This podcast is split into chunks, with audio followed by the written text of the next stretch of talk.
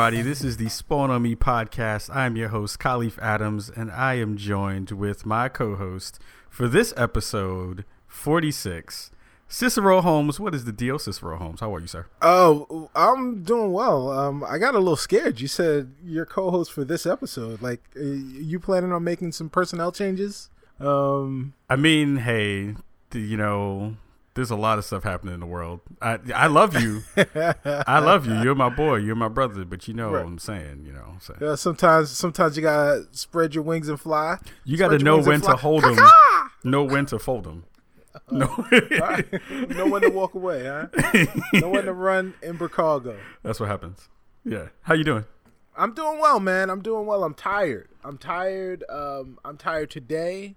Um, I'm just I'm tired. Uh, just in general, like uh, we've got there was lots of energy infused, but lots of energy has been expended over the last couple of weeks here in Chicago. So um, all all for a great cause, um, and uh, you know, uh, it was it was definitely all worth it. Um, but but man, man, oh man, whew, you know, I'm, uh, you know, I, I, I, I perish, you know, I perish the thought, but I think I may be a little too old for this shit. What are you talking about? You, we're about the same age. What are you right. talking about?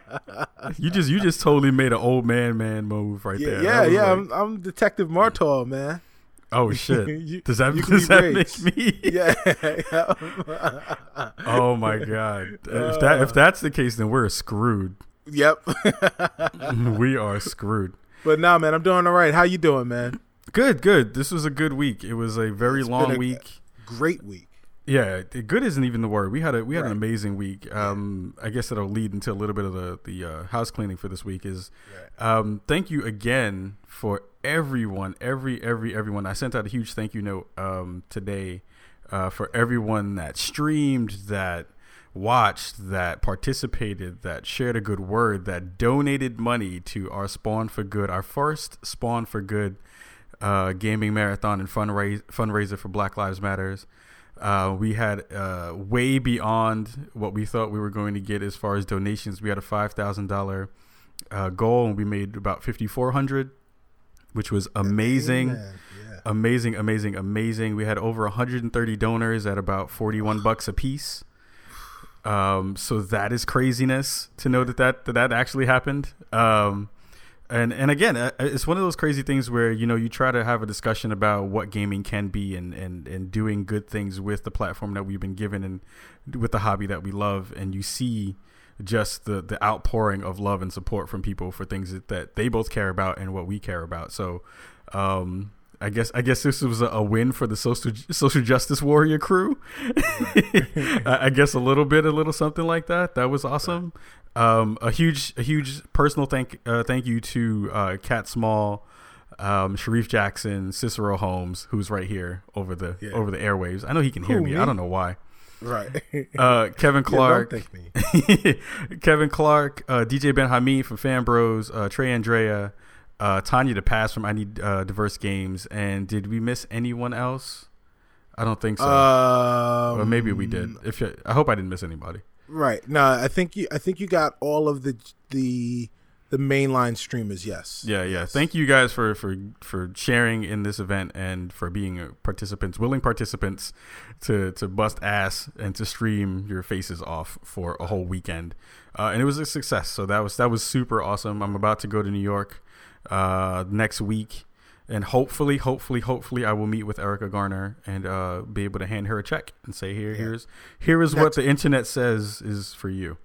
Right. Next week, meaning this week. Yeah, basically this right, week. Right, right. If you're listening exactly. to it, if you're not yeah. listening to it, you should be. Anyway. Right. If you're listening to it the week that it airs. Yeah, absolutely. Because um, it'll be around forever. Forever, because the internet For, is forever. Forever as known by this picture that I saw of me in my underwear that randomly got put on the un- got put on the internet when I was TBT. a kid, and I was like, really? TBT. I was like, really? TBT? Uh, me and my drawers? That's fucked up. Right, yeah, why is why yeah. is that why is that real? Why is exactly. that on the internet? Anyway, so uh, uh, hashtag Stepnostications. I said that it would be a success. It was a success. Um, you know, and again, the measurement for success was raising awareness, getting people, bringing them together, and having a good time. And we did that in spades. Um, so uh, just, I mean, again, beyond humbled by the outpouring of support, uh, by the press that we received, by all of the goodwill, and Oh, yeah. you know, just, just again, you know, this silly little show that Kai and I have been doing for you know over a year, which will get me to my next point. Um, you know, this place called Bricago. Bricago never ceases to amaze me um, with their ability to show us how much what we say and what we're doing resonates with them. Um, just from the from the bottom of our hearts, thank you guys so much. Um, but uh, well, not a but. Um, in addition to um, hashtag Spawn for Good and and just uh, again amazing, amazing results. Um, you know, hopefully you guys have listened to our anniversary show. Uh, more thank yous coming along. Um, we had our anniversary show with the one and only Dazar, um, Dazar of YouTube fame, and now uh, a dev on the NBA 2K team.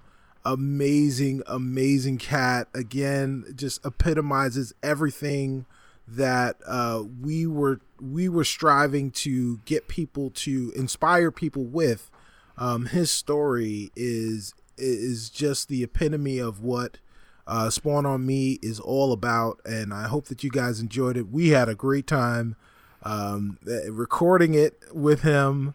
Laughter was heard throughout all households for long periods of time. Um, it was it was a hell of a lot of fun. Uh, so thanks a lot to the Czar. Um, and and then uh, thanks a lot. Special shout out to uh, Mike Music um, for setting up and creating a really really beautiful uh, uh, thank you montage. It was a That- montage. Montage.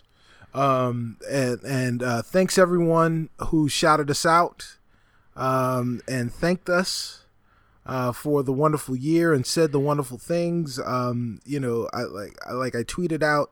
Bricago made me cry twice this week at work. um, the first was on Monday when when we uh, eclipsed our five thousand dollar mark.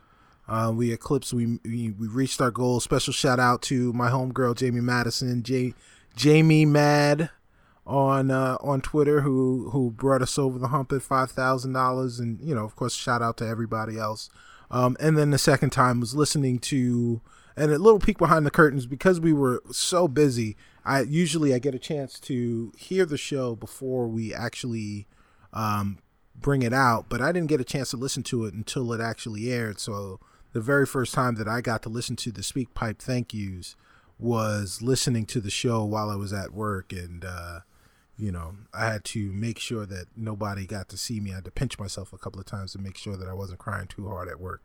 Um, it was it was very very touching, um, and in fact, um, there were wonderful people that that uh, said some things and did some things and and said wonderful things, and uh, we've got one of the people that said some things with us today. so I I guess should I introduce him? of course.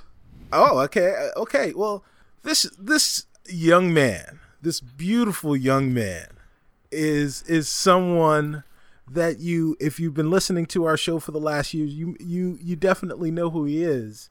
Um, he is our first returning guest, besides besides of course Dan the robot, who's not a guest, and Shareef Jackson, who's not also not a guest. um, and because he is uh, a, re- returning to Chicago, you know, now he's not company. He's not a guest anymore. He's got to get a job. So he is he is now the minister of fashion. Um, this this man, formerly of game trailers, formerly of Long Island, currently a New York Rangers fan instead of a New York Islanders fan Smart man. um au contraire sir um maybe we'll get into that um uh, just just a wonderful guy. He he was on our show right before E3 in May, um, and and and made us laugh and made us smile. He's got um, the the most luxurious hair that anyone has ever seen. It makes Kai jealous all the time. I'm jealous. Uh, ladies and gentlemen, it is Mr. Daniel Kayser. What's up? How are you today, sir? I'm doing great, man. That's quite a build up though. I mean, and I'm I usually condition out all the build up, so I don't understand what I'm supposed to do with that type of intro. No, it's great to be back on, man. It's good to it's good to be with you guys, and uh, you know, congrats on everything that you were talking about in the intro there. I mean, what an exciting year for you guys! What a, a awesome thing to be doing with your time and with your show to be raising money for such a uh, valuable cause, and to also just to get everybody involved and do what you said, have fun. So I'm here to have fun and and excited to be back on the show. So thanks for having me. Of course, yeah, right. man. Of course. How have you been? Is everything good? Everything's all right on your on your end? Everything's great. You know, last time uh, we spoke, I had a job, a different job. no, I was just joking. I, I went without one for a little bit, but no, it's uh, yeah. I, I, was with Game Trailers for a long, long time. Things have changed, and uh, got a new exciting adventure in front of me that I'll talk about in just a minute. But yeah, I mean, last time I spoke with you was right before E3, and when you're in that pre E3 hype, it's all uh, it's all you know pretty. Uh, you get tunnel vision. You're very focused on what you're doing. You're very mm-hmm. focused on what the big announcements are going to be. Obviously, it was a big E3, and we had a good year. Um, and then um, Viacom decided to sell off Game Trailers today uh, after E3. So uh, as E3 started, so it it was kind right. of an a- anticlimactic type of E3 for me, but uh, but it was great. It was great. So oh my goodness, yeah, that I'm sure we we all were like, hey, that's hey. not cool. Why would you just randomly do what? That's not right. cool, bro. Well, not it wasn't. Cool, it wasn't random. I mean, it was kind of common, you know. Yeah, yeah. I mean, it's kind of. I mean, it's an interesting. The, the the industry, like we were talking about about a little bit before cast, was and is in an interesting place. It's always moving. It's always kind of fluid in some weird ways, but it's but yeah. it's but it's happy, and I'm happy that you've landed on your feet in a good spot. Um, you want you want to tell the folks where where where you've landed? Yeah. So obviously, I was at Game Trailers for about ten years, um, and was working in a lot of you know different capacities there. As uh, most obvious was the on-air host with Spike TV and Game Trailers, and did all that. Um, so you know that was great. And when I left Game Trailers, you know basically what happened was you know they were acquired by Defy Media, people who had Escapist and whatnot.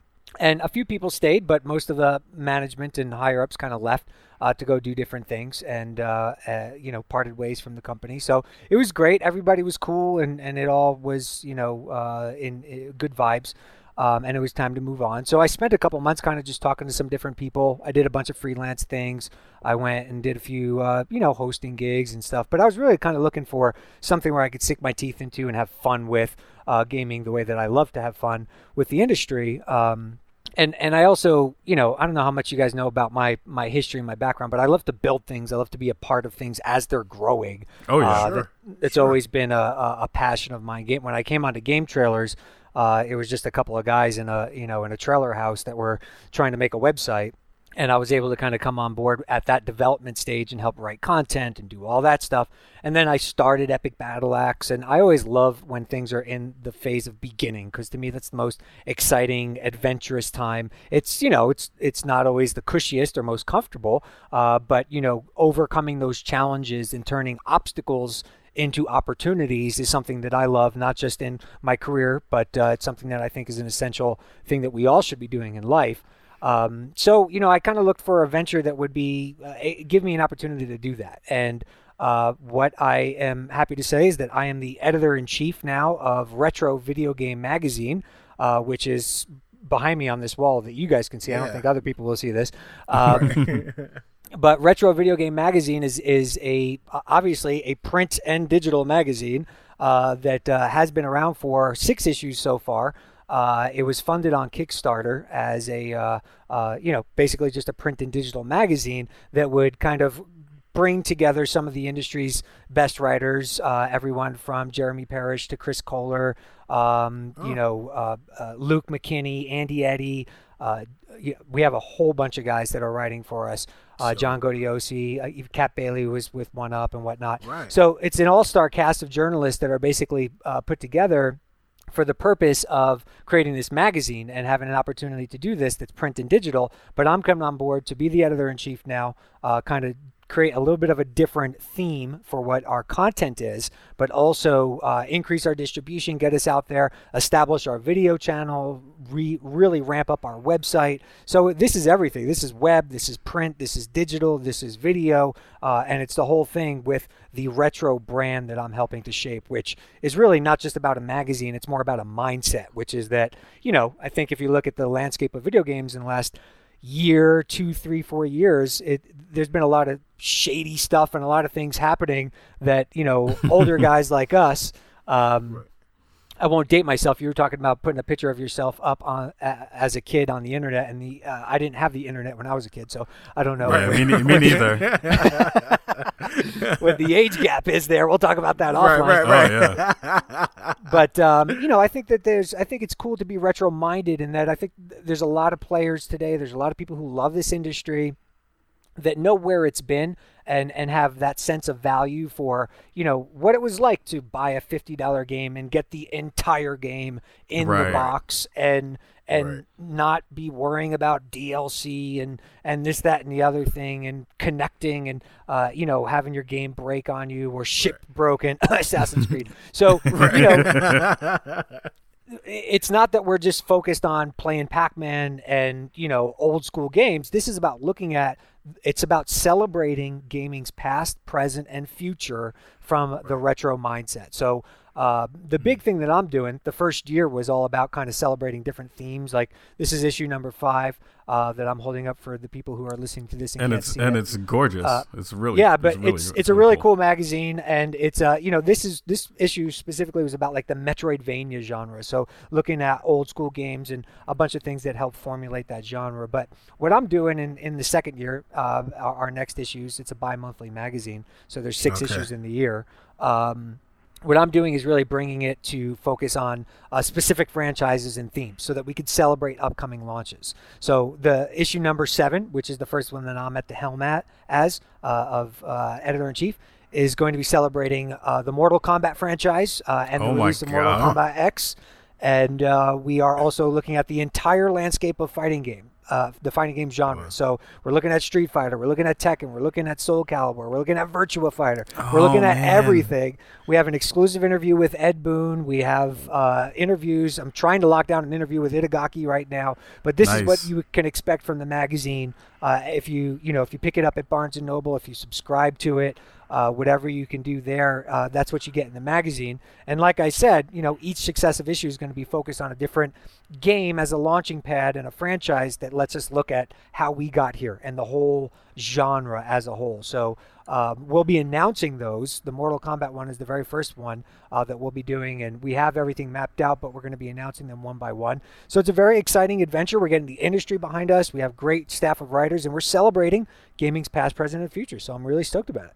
So man, so all right. Well, first off, I think we've got to make sure that Kaz's tongue goes back into his mouth, um, because DK, you you if I if I know my boy at all, you had him at Mortal Kombat, and then you finished him, pun intended, um, with talking about fighting games in general, yeah, and and Ed Boon. Mm-hmm. And yep. everything else. So. Yeah, I honestly don't think I heard anything you said after Mortal Kombat after, after, you said Mortal Kombat, my brain just froze, and I, right. I'm still I'm still trying well, to reboot and that's what's great, right? You know, so re- this issue of Retro is a must buy for you because we're celebrating the history of the franchise and mm-hmm. we're right. looking at its impact on fighting games. We have an amazing article in there with the guy who did the digitization for the original Mortal Kombat um, and how that all came to be. And so, you know, this is this is what Retro is all about. It's about being able to, you know, a lot of people say print is dead. It is dead in a lot of circles, but for us, it's the it's the perfect timing. There's been a demand for this. It's been funded on Kickstarter Kickstarter two times. Uh, the first, the whole wow. magazine was, and then the second year was funded uh, over 150 percent of our goal. Um, wow. Yeah, so it was it was great because it shows that you know all the digital stuff, everything that's happening is fantastic. But at the end of the day, there are uh, there's still a very large audience that wants to have something physical and tangible in their hands sure. uh, that that means something to them, and it's a collector's piece. Every edition right. of our magazine at Retro is going to be a collector's item. Um, and if you're you know a fan of gaming, eh, particularly any of the genres that we do, but just if you want to know about the history of particular franchises or gaming, it's pretty much a must-have. So that's that's my Right. goal, and that's what uh, that's what I'm working on. I mean, it's it sounds almost like you know, as as you're talking about it, I picture in my head, um, it's like a spin or a Rolling Stone for the video game aficionado. So you, mm. you've got these on your coffee table. Yeah. Your friends come over. You guys play games. Yes. And while while you're sitting there shooting the shit, Yeah. or you're re- getting ready to go out, they can pick up one of those one of these magazines, one of the retros, Yep. off the table and sit and peruse that, and it's and it has intrinsic value to them to us. Absolutely, because and, we and it's evergreen in that it. way too. You know, I mean, that's Right. the design. Is that you know, look, we. I think when I came onto this project, it was really deciding uh, who we are was just as important as deciding who we're not. And you know, I Right. I love all those guys at Game Informer. Andy's a great guy. They what they do is fantastic, and we're not even trying to do the same thing. When you hear when you hear about the new Mortal Kombat for the first time, they're going to be breaking the story. They're going to have the cover. They're going to have the exclusive on the announcement. Right. But when it comes time Right. to buy Mortal Kombat and you want to look back at the history of the franchise and you want to look at the genre as the whole and you're going to pick up the game, that's what retro is all about. Right. And we help you celebrate that because we Right. are gamers and love these franchises. And plus we want to add some perspective and history to things. You know, there's a there's a young audience that goes out and picks up these new games and they don't understand where we've come from 20, 30 Right. years ago. So Right, right. that's what we're doing. That's what we're bringing to the table is a sense of perspective. So, um, you know, again, celebrating gaming's past, present, and future. That's what retro's all about. What I'm what I'm excited about is the fact that this gives the old dudes some some stuff to look at. This Heck is yeah. one of this this is this is stuff that we you know I'm 36, but I look like I'm 26 anyway.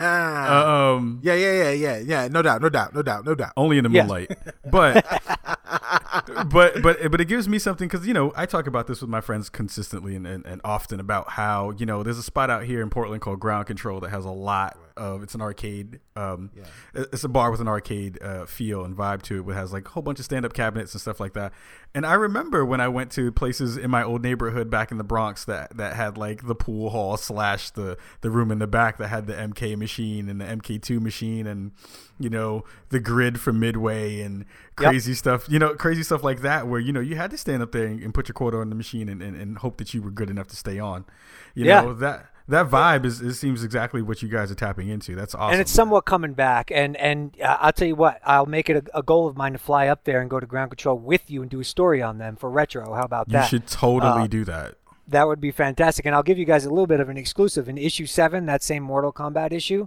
Mm-hmm. we have an interview with the Galloping Ghost Arcade, the largest arcade in the country. Oh, Galloping Ghost. what Yep.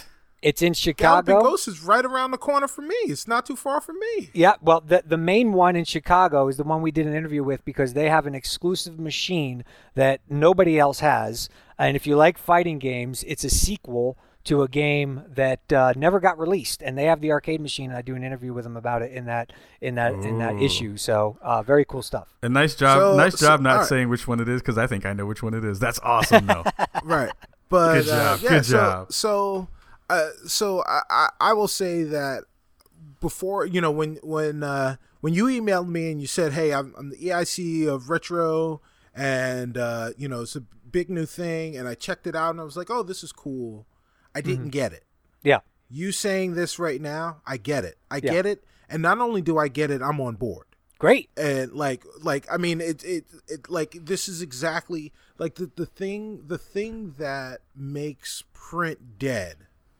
is that it's transient hmm you know the material that you get is current events Right. And, you know in espn the magazine and game informer and any of those things. And like you said when you know game informer has its place. When Mm-hmm. when you know a new title is coming out you're going to get all the exclusive information. You're going to get a you know a full 5 10 15 page uh, layout of the preview of the game. Um and and you know and all that stuff is great for when the game is being released. But what but the the thing that really makes retro what it is is that I'm never I'm not going to throw away those issues. No. Right. I'm not going to throw away issues of retro. I'm going to put the issues of retro in my bookcase because those are things that you can reference back. Yeah. They're like in they're they're you know, and then I'm going to make myself sound old again, but they're like encyclopedias. They're they're Yeah. they're they're historical documents. Right. And everyone is going exactly. It's like that, and everyone is celebrating a different franchise. Um, I can't wait to announce them. They're they're going to be great. Now there is there are we we understand our audience too, and we know that the industry is very future focused. So there is a sure. there you know while the vast majority of it is looking at the history of a franchise and looking at that stuff too. It's also my goal. Look, when we have issue X Y Z focused on this game, we want to get exclusives in there to be able to let you know that this new character is going to be revealed. So that is Sure. some Right. timely information there. But that's Sure. just to add a little bit because we know with this industry, and I know as a gamer, it gets me stoked to pick up a magazine and understand that hey, wait, this character is being revealed for Mortal Kombat, and I just read it, and here's the first image of him, and and and uh, that's great. I'm not saying that we have that in issue seven. Um, I, I tried, uh, but anyway, uh, you know, we're we're growing and we got a lot of work to do. But at the same time, this is the focus of the magazine, and um, it's very exciting to be a part of. And and then again, you know, we've got the whole video component and the website, which is readretro.com, which is uh, going to get a revamp uh, in a few months. But for right now, it's it's definitely there. That's where you can subscribe, uh, which is readretro.com/slash subscribe. And just to get this out of the way too, it's it's 33 bucks, and you get a print and digital subscription for an entire year. Um, so that's for your audience if they're interested in doing that. Uh, that's where you would do that. Of course, you guys, I will comp you subscriptions because I love you. Uh, but uh, You're beautiful. You're an, an amazingly beautiful man. Right. but uh, but yeah, but there you go. That's what I'm doing. I'm excited about it because it gives me an opportunity. A lot of people don't know this too, but before I was in game trailers, I was a print production manager for a weekly newspaper. So I worked in print for years. And I was just about to ask you well- if you had worked in print before. Well, Yeah. well, you shouldn't ask him that because our audience would know that if they remember the interview that we had the first time. Mm. Because the first time you came around, you talked about how you were in. I probably print. did. I, I But talk you- about a lot of things. I don't remember what I talk about, but I, exactly, but I do. See, and and and so DK, let me just take a second Sure. to thank you. Thank you very much for uh for you know all the information. Thank you very much for what you're doing with retro because it sounds amazing. thank you. Um, but but I want to just say this real quick. We have beef, son. I'm gonna tell you why we have beef. Alrighty. Because you were in Chicago, not 20 minutes from my home, Yeah, and you didn't say what's up. that's true. Wait, Over so, the you know- holidays last year. Yeah. Hey, Yeah. I was. I, where am I gonna go? Yeah.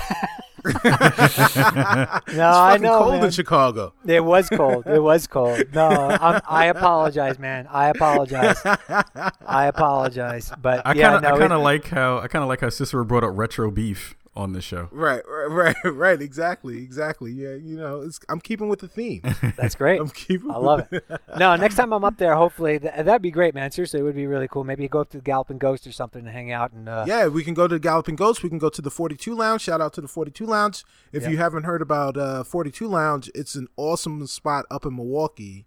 Um, that is a uh, a gaming gaming bar, uh, somewhat like cra- uh, Ground Control, um, but they do console games. Oh, cool. Um, yeah, yeah. So uh, I'll actually be there um, this week, as as of this recording, to uh, to see a concert and and maybe be able to get some exclusive information for the Spawn on Me podcast. Nice, So we'll, nice. you know, we'll see what we'll see what happens with that. Um, What I was Yeah, what I was uh, gonna say really quick was that yeah, what, what has me really excited at this at this venture that you've now jumped into is that you have a pedigree of everything that you touch pretty much turns to gold.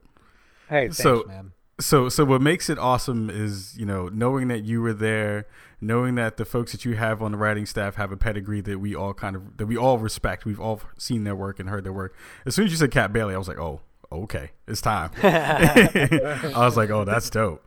Um, Yeah. So so I'm sure I'm sure that you know especially this uh, this next episode that's coming out. I mean next uh, issue that's coming out and uh, everything going forward is going to be super super dope. So I'm I'm excited that you've landed here. It seems like you know listening to some old uh, epic battle ba- battle axe uh, shows. Uh, you you were you were kind of moving towards that. I'd hear some curmudgeon curmudgeon talk over there, like ah these kids and these games and this stuff with the broken games and stuff. Damn it stuff, broken game stuff. And I was like, yeah, you know, you know, well, it, I got it, something I could do about it, right? Yeah, t- you know what? That's the awesome part. You can totally, you can totally fix that in in this respect. So, so that's pretty, pretty damn dope. Thanks, guys. I um, appreciate um, that. So, so I wanna, I wanna rewind the clock just a little, um, back to back to E3, back to uh, the the whole uh debacle that was or wasn't, depending on uh, whose perspective you're you're in. Um, can you take us through the the week leading up to E3, and and then I guess that week, um, all the way to you jumping into the pool with your clothes on. um, um, at the at the end of the week. We remember um, everything. Every, everything, everything. Elephants can't forget. There's there's a video um, of that somewhere. I think I'm not sure. um. Yeah. So uh, so you know like, uh, we so we we saw what was going on. Yeah. And then heard it, and you know the only thing we could say is what the fuck. So right. what what I want to know is what the fuck was going on? Like what what happened? Like with GT? You know, what what yeah, with GTTV and and you know and the Spike thing and sure know, sure. Else. Uh, so you know GT came out of the gate real hard. Like I said, in 2005, I came on board with them. It was uh, just a little right. tiny startup, just a few guys. We took it to the right. next level, and everybody involved in that, from Brandon Jones, the founder, to you know the higher up Slusser, everybody, John Slusser, who works at Spike now um, you know, everybody there. And then later on, as we became part of the Viacom family, we were acquired by Viacom after ramping that thing way up in the 1st mm-hmm. year.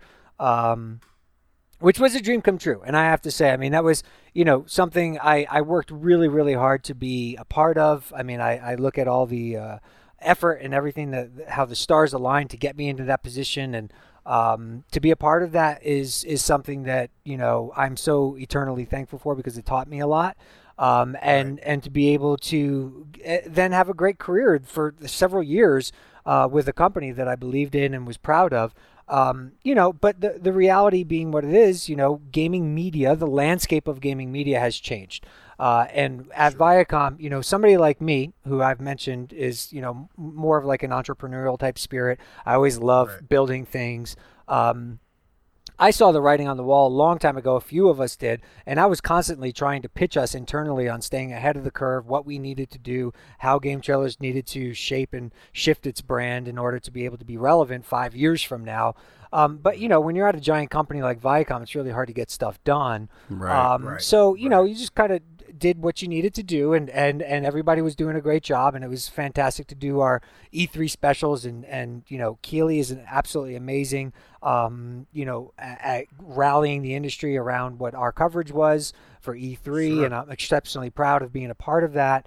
Uh, but at the end of the day, as the YouTube and Facebook and Twitter and everything surfaced, what happened was, you know, we filled a gap when game trailers came on board. We filled a gap of being able right. to be the voice and be a, a very great avenue for media distribution between the publishers, developers, and the audience. Uh, and that was a substantial gap that was there. Uh, but I mean, it seems even silly to say it now, but that was obviously the reality. But as the advent of social media came on, those companies had less and less of a need for a media outlet like a game trailers to be mm-hmm, able sure. to get their message across. They've got their own social channels. Not only do they have their own social channels, but they can control their own message. Um, So they don't need us. Basically, is is what it amounts to. So over the course of time, you know that affects a business model that is strictly built on, uh, you know, page views and and everything else with a website, as opposed to being monetized in a variety of different ways. So uh, we became expendable within Viacom, and Viacom was looking to offload us for a while, and ultimately that uh, that happened with Defy Media, who is looking to kind of add something to their portfolio of content uh, with brands like um, Escapist and whatnot. So the you know that's kind of what happened, and uh, Viacom sold game trailers to Defy Media, and Defy Media only wanted to keep it at a certain level and keep a certain amount of people around. And so uh, the higher up management and anybody who was making a decent salary pretty much left. so that's, that's basically the way it went. So um, you know, and those things are fine, and that's the way that's the way that goes. And I obviously have a you know I have a deep deep love for everything that Game Trailers is and was in my heart right. for that, and very thankful for that.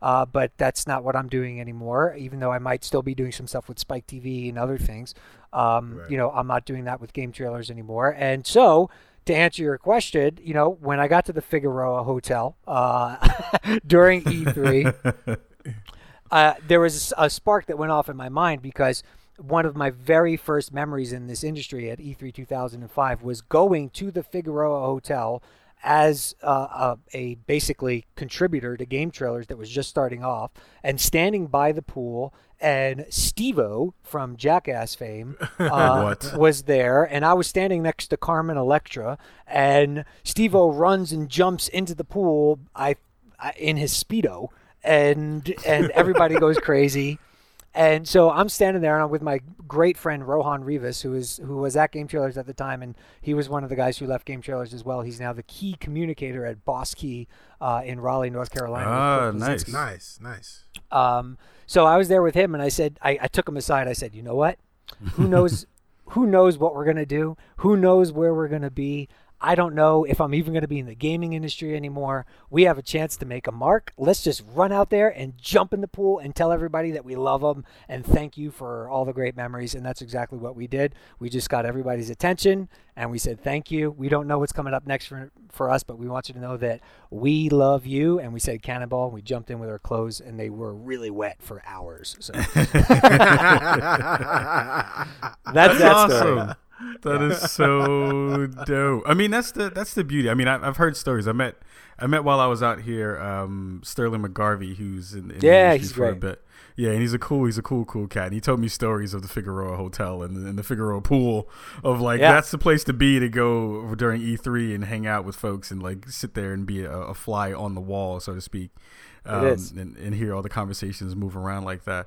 Um, I mean, it's. Uh, I mean, I, I want to say really quickly. Uh, you know, Game Trailers was an institution in a lot of ways. You know, it brought people into the forefront that we may not have known um, and seen before. You know, I it was the first time I had known of N'Gai Croal. You know, doing mm-hmm. bonus round stuff and, and, and, and other folks. You know, where I first got to really hear and and, and, and dig uh, Garnett Lee and some and some other folks like that. Um, you know, the stuff that that you guys did in that era was again it was one of those things where it will never be done again and it's and it's awesome to, to look back on it and see all the the, the cool um, uh, transitions that happened during that time. You know, it, it game trailers and, and, and, stuff that you were doing specifically was like, hey, I'm in front of camera. I'm bringing E3 to you in a different way that has ever been brought to you before. Especially as a person who never got. Well, I got I, I snuck into E3 once in 2005. You know.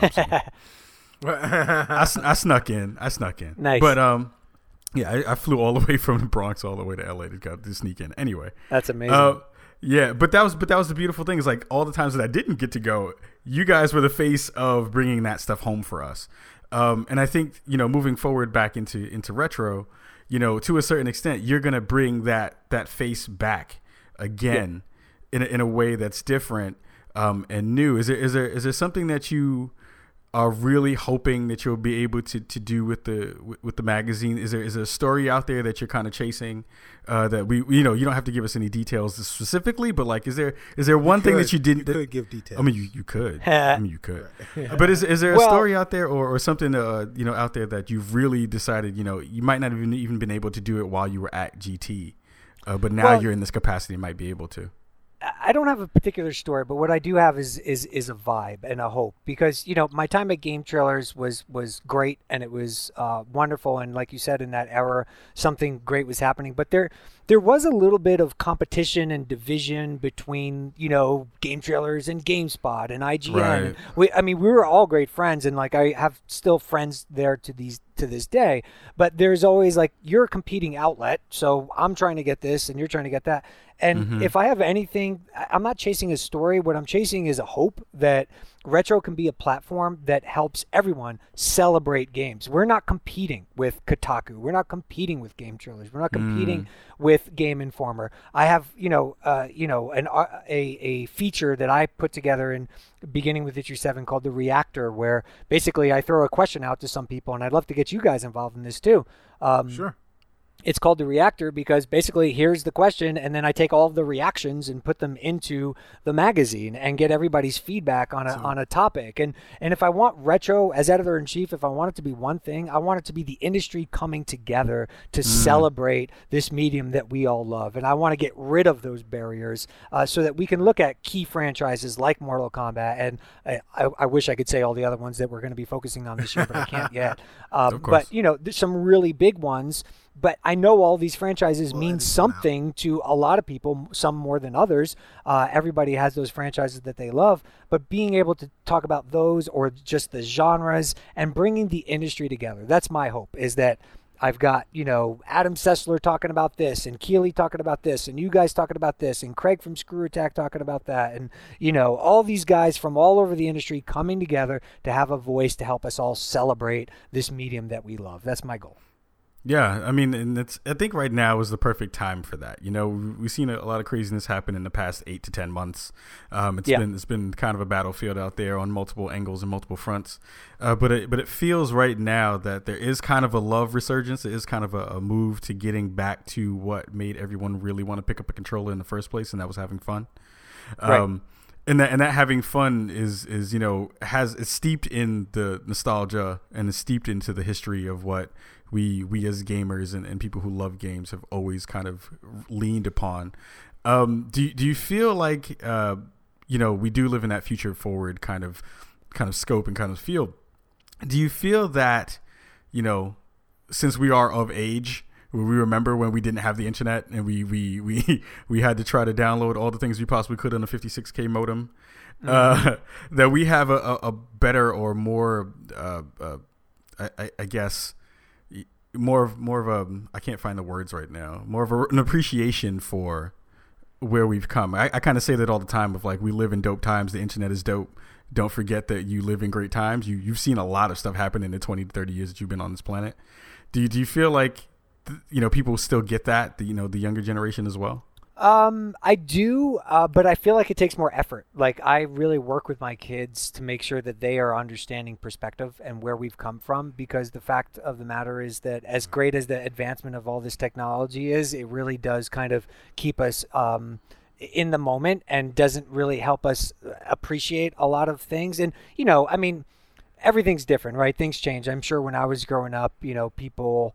Um, my parents or their parents thought that maybe hey the technology is getting out of hand. But the reality of the situation is you know when i look at my tv that i grew up with was mm-hmm. a small you know not high definition standard definition color tv uh, my parents had a color tv their when they were young my parents had a black and white tv and right, when right. their parents you know so the jump from going from like having a TV to having a black and white TV to having a color TV happened over like multiple generations. Whereas right, now right. it's like we're going from like, you know, I mean, just a few years ago, 10 years ago nobody even knew what facebook was whatever maybe maybe more than 10 years ago. But you know what i'm saying? And now right, we got right, friggin' right. virtual reality goggles that are, you're gonna like let us play minecraft on, on my frig in my kitchen or something. I don't know what the hell it's gonna do. so like right right, th- th- things are advancing so fast that it i don't know that the sense of appreciation for the the information and and you know we all find ourselves doing it. I mean you you want to know something uh, we become trained. It's not you know you don't go to the library to look up information anymore. You pick up your phone and google it. So yeah right. you know, yeah, it, right. it becomes more expendable and and and less valuable. Um, you know the definition of something being valuable uh, by a lot of standards is how rare it is. And if you know information and things is so um, accessible it becomes almost less valuable in your mind. You're not, you know, when I was a kid, I had to go research things if I wanted to know something. Or I remember waking up at six o'clock in the morning to watch Game Pro TV with JD Roth. On, uh, yes. Uh, oh, I yes. remember that. and the fact of the matter was, you know, my family couldn't afford a VCR, so if I missed it, I missed it. That was it. It was right. over. Totally, Dope. totally, totally, totally. Yeah. and shout out to JD Roth yeah, right. So, so what we're gonna do is we're gonna keep the love fest going. Um, we're we're gonna head into our music break, which is always of love for all of us and for all of you. Ha ha ha! Look at that. That was so sweet. Um, with man, this, this is so dope. I'm so happy you're here with us, man. This is this is a great show. We are so happy to have DK back with us on another episode of the Spawn on Me podcast. This is episode 46. We're about to hit our music break. We'll be back right after this. Yeah.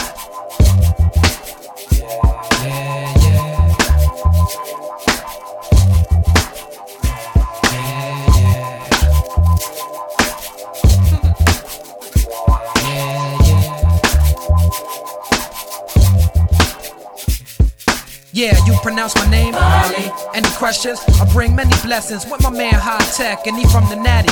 Natty. We make the sky crack, feel the fly trap. Get your hands up like a hijack, fists in the air for Marley. Keep them there like natural mystic or smoke when the spliff's lit. It's a revolutionary. Marley. They ask me what I'm writing for. I'm writing to show you what we fighting for. Say Talib and Talib. If it's hard, try spelling it phonetically. If not, then just let it be like Nina Simone. You probably don't listen, B. Even when we suffer losses, I count the victory. Sometimes it's far in between. I'm sad to say you got my brain crowded like sunset on a Saturday. I know my son wept cause his dad's away. Stop crying, be strong for your mama, is what I had to say to my little man named Amani. Start the party, my crew hot, feel these two shots like the blast from a double barrel shotty.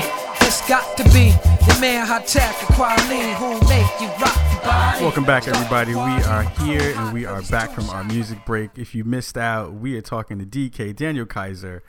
Oh man, the EIC of Retro Magazine. It's so dope, so dope, so dope, so dope. Uh, the, the, the, joint that you just heard uh, totally, totally, totally describes what we are doing right now. It's called The Blast from Reflection Eternal, Talib Kweli, and the rest of the BK crew out there having a dope, dope time like we are right now. Oh man! So, see, I know you wanted to run into a couple of things on the way back in from the music break. If you want to want to jump into that, that's cool. Sure, sure. I, I, I guess the you know the first things first things first. Um, someone you worked with uh, really really closely over the years over at Game Trailers. Um, the the one and only. Uh, you know, like when I first introduced you, um, the way I, I described you was the guy who wasn't Jeff Keighley. Um, now I will say the guy that's not Daniel Kayser, Jeff Keighley. Mm. Snap. Uh, yeah. Oh snap. Um, he um he you know he he he was he was always kind of the face behind or in front of um the VGAs. Um he definitely was the face for the VGX. Um he he had a a sour face for the VGX and we kind of talked about that the last time you were on. Um, yep. And then uh, this December, he had something called the Game Awards. Um, uh, what were your thoughts? A, were you there?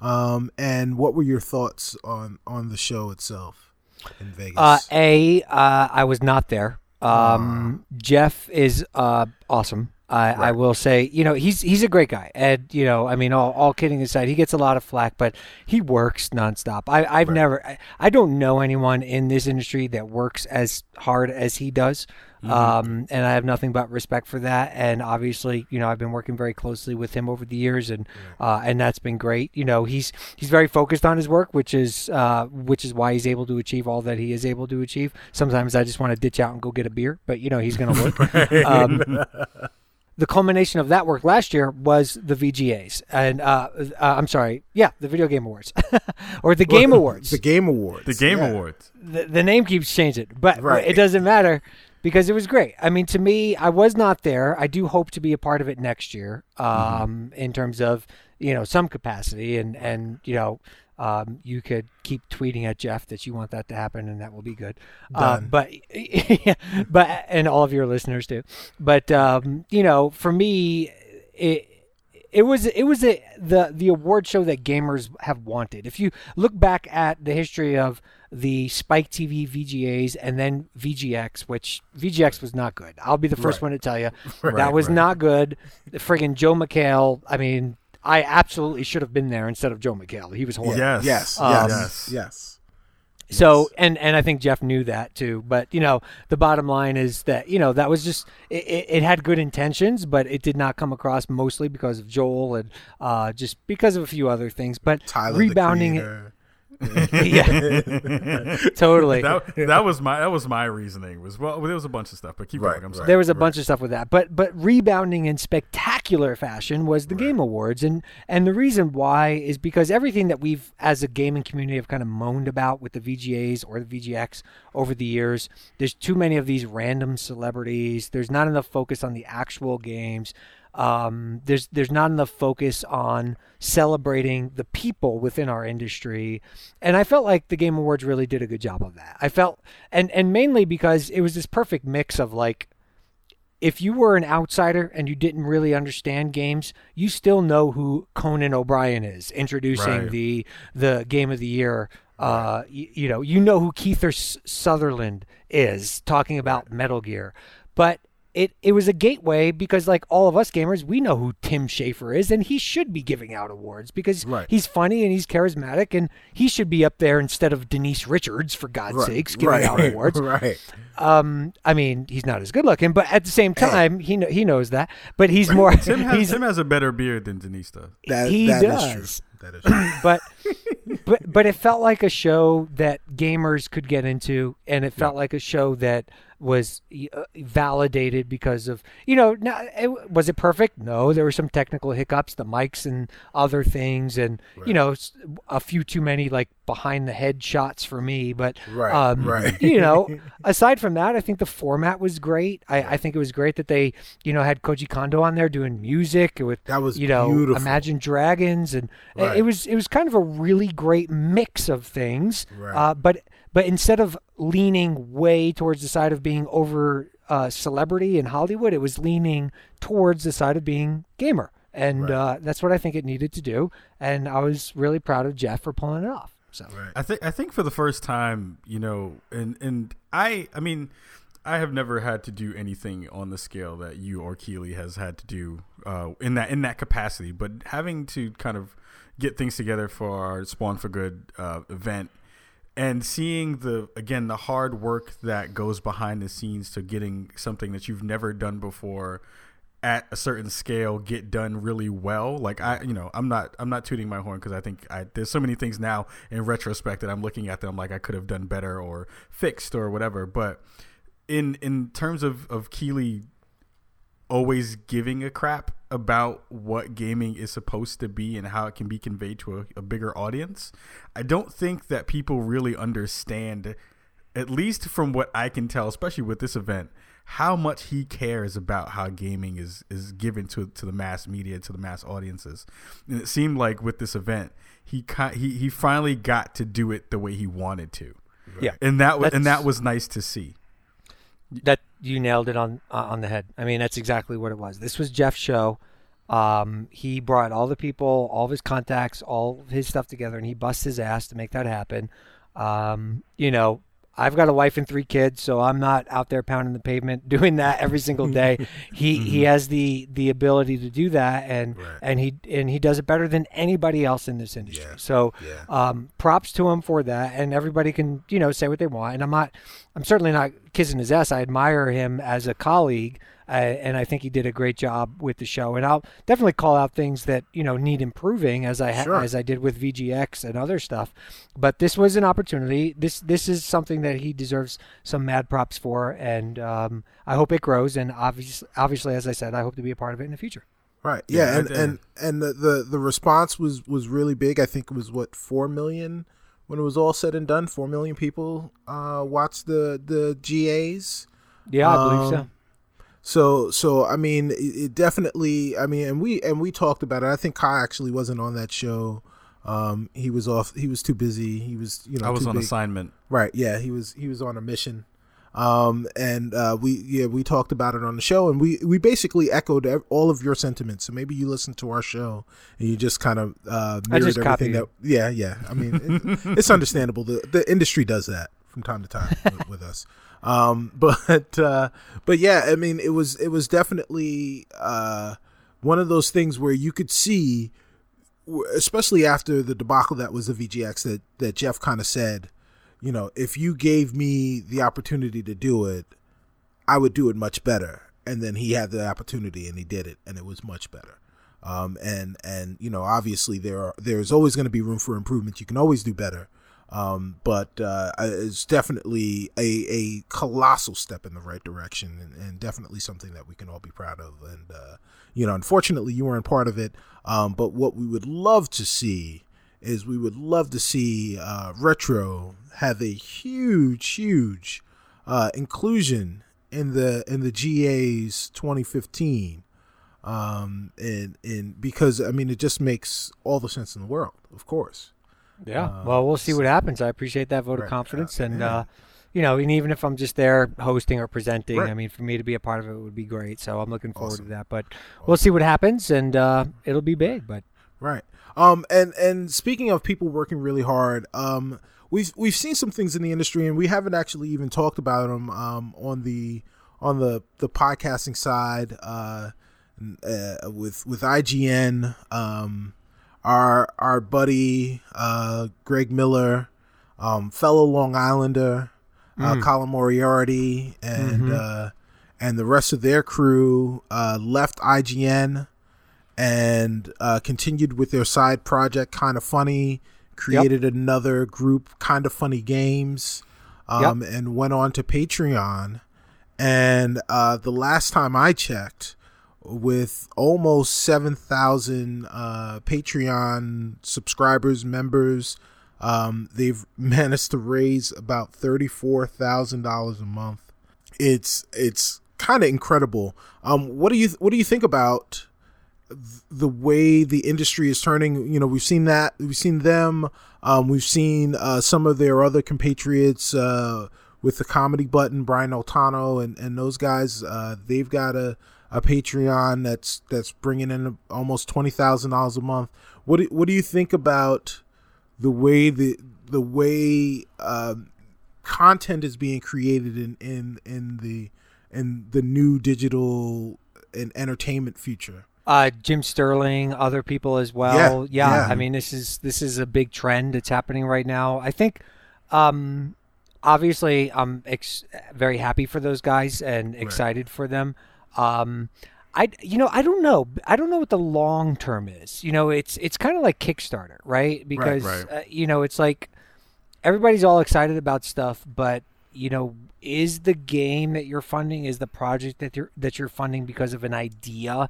Is it actually mm-hmm. going to end up being what you want? And and I don't know the ins and outs of Patreon, like how many people are going to drop off? Is that a big percentage? Right, right. Does it just are they excited in the launch and then they like talk to me in a year? Are they still getting X Y Z amount? I mean, it's mm-hmm. great that they're doing that, but I'm just wondering what's going to happen with that stuff. And I don't knock it. What what I say is that you know they are truly pioneering a new form of like I don't want to use the word journalism because really what they're doing is just I mean, let's be honest; they're just hanging out on camera all day and right, playing right. video games. I mean, yeah, I, am not I'm not knocking it, but the reality yeah. of the situation is like, and and I know those guys and they're, and they're great, and I I really like all of. I don't know all of them very well. I know Greg very well.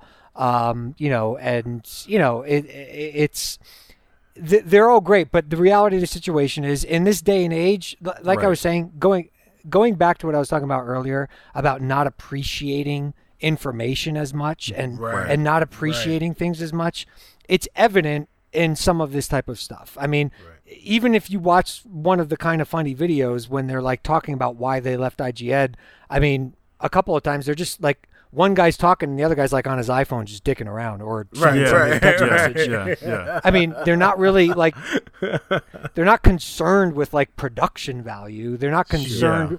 I mean, they are in certain things. They'll like go out and do production, high production things for certain things, but the rest of the time, the God's honest truth, mm-hmm. and it's this is not a knock. This is just reality.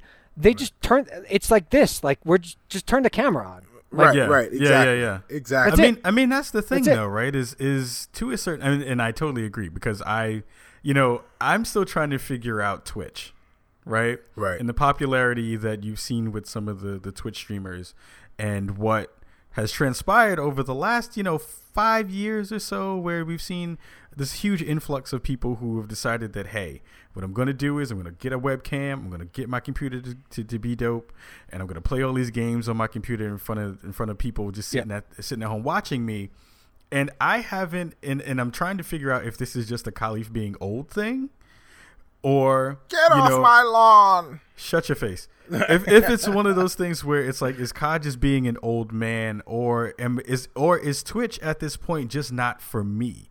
And I'm looking at that in in in the context of what they're doing at at uh, funny games kind of funny games. And you're right. It is a lot of folks just kind of sitting in front of a camera, not really doing much and just talking to people.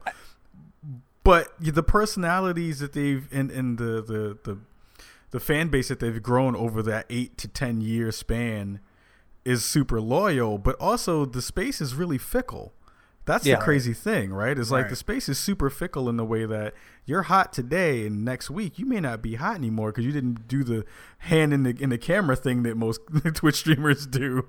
Right. and it's like if you didn't do that, then uh, you know you didn't pay attention to me in the stream. So well, I mean, and lo- I mean, look at guys like you know PewDiePie and other stuff, right. and it's just right. like this is this is.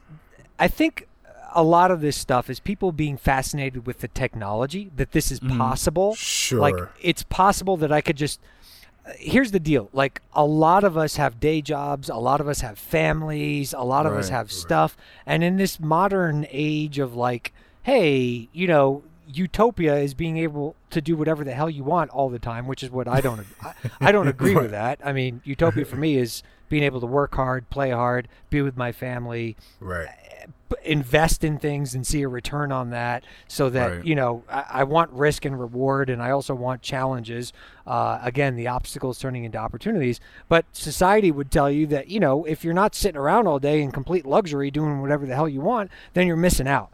Right. so th- the reality of the situation is that there's millions and millions of people who live vicariously through people like pewdiepie and Kinda Funny who just sit the hell around all day and play video games or do whatever. right and so they're you know they're kind of living vicariously through that. And like you mentioned it can change in a heartbeat whoever's hot and who's not. But the, and, and i'm not specifically saying to them but one of the things when you look at a when you look at what Jeff does, when you look at what we've done at Spike, when you look at all this stuff, there's like a lot of production time that goes into that. There's a lot of right. effort. There's a lot of stuff. And the reality of the situation is that some of these guys will do uh, just what they need to do from a production standpoint to be validated that we right. do put on real productions. But percentage wise, if you break it down, I'd say a good 80% of the content that these brands put out right. is just sitting around shit. shooting the shit. Yeah, right, it's just right. it's just well, not necessarily shit, but it's it's sitting around shooting the shit. It's doing nothing. Right. It, right, it doesn't yeah. take talent, is what I'm saying. Sure. Do, I mean, I mean, it's. Uh, I mean, that's the thing, though, right? We saw that happen. I mean, we're not going to do like the old school, like this is the way that it used to, be. right? Right. But it, but it's one of right. those things, like you know, back in the day when the lawyer strike happened in the um, the, the the movie industry and you saw the the influx of reality TV, TV come right, about. Right, right, yes, yeah. it's it, it, feels like that whole resurgence has happened again in the and gaming I, space too. And, but I do feel like it'll go back because ultimately, right. I mean, you look at like, I mean, imagine that when we were growing up, I mean, set comedies and set dramas. I mean, this is this is right. all that was on TV. There was no such right. thing. So imagine all those people who produced that content sitting around being like, "What is this real world thing?" They're like sitting arguing, right? they're arguing in a street, uh, and and like this is TV. Like, what is this all about? Right. But now, right. like, look, look at where we've come. Like, everybody watches, you know, all the big dramas, and they're watching Game of Thrones and these yeah. highly produced things, and that's true. You know, with right. Lost and all this other stuff, produced stuff. And I think that ultimately, people will get over the fad of, oh, it's cool that I could just watch somebody on on the internet while they're hanging out in their apartment, and you know, I mean, that's great and more power to the people doing it, but at the same time, I don't I don't know that that's the long term right. type of thing. Yeah. Here's the question it, I have for you really quick. I'm sorry, see. I'm going to cut oh, you yeah, off. yeah, sorry. Go ahead. That's what I would do. I just swerved into your lane. I love you. Yep. Yeah. is is you know with the you know we've seen that kind of content be out there in in the world and I think you know we saw it back in the day with co-op when that was being done hmm. uh, on the one up side uh, it was it was the closest thing to see after that was maybe you know the stuff that guys that you guys were doing in GT, but also the stuff that was being done on Rev three that is uh, that, just shut down a little while ago. Do you see that that is being something that's actually going to come back in a real way? Do you think that the younger generation that is now watching this content has the attention span for that? Um, I think that ultimately that's a great question about their it's about their attention span right and i think tastes change over over the course of time and sure. um, you know what i liked might not necessarily be what my parents generation liked but ultimately i think good content always mm-hmm. rises to the top so sure you know, when I was young and I was listening to stuff, I don't want to listen to your music, Dad. You know, blah blah blah blah blah. But you know, I mean, I now I listen. To, my father's unfortunately passed away, but I, I listen to most of the stuff that he listened to when I was young. Yeah. So right. you you know, and all the little bands that I would jump in on and blah blah blah blah blah. I mean, I still listen to some of them, but my point is that if it's good, it'll rise to the top. I feel again that what's happening, the the trend right now is more of a fascination with what's possible as mm. opposed mm. to what's plausible. You know, like what right. what is actually like really good content that we could see ourselves liking for a long time. I think people are just fascinated with the idea that it can happen now. Oh, I can I can stream my video game live and then just like make jokes the whole time.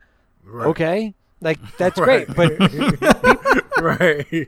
people are going to get tired of that and eventually it'll come back. And my goal as somebody like, you know, I I love to conduct interviews. I love to prepare for interviews. I love mm-hmm. to go on site and to talk to people and to get the most out of that interview. And sometimes it takes a couple of takes because they say the wrong thing or or you know someone didn't fix my hair right. But you know, right. it, that's I'm important.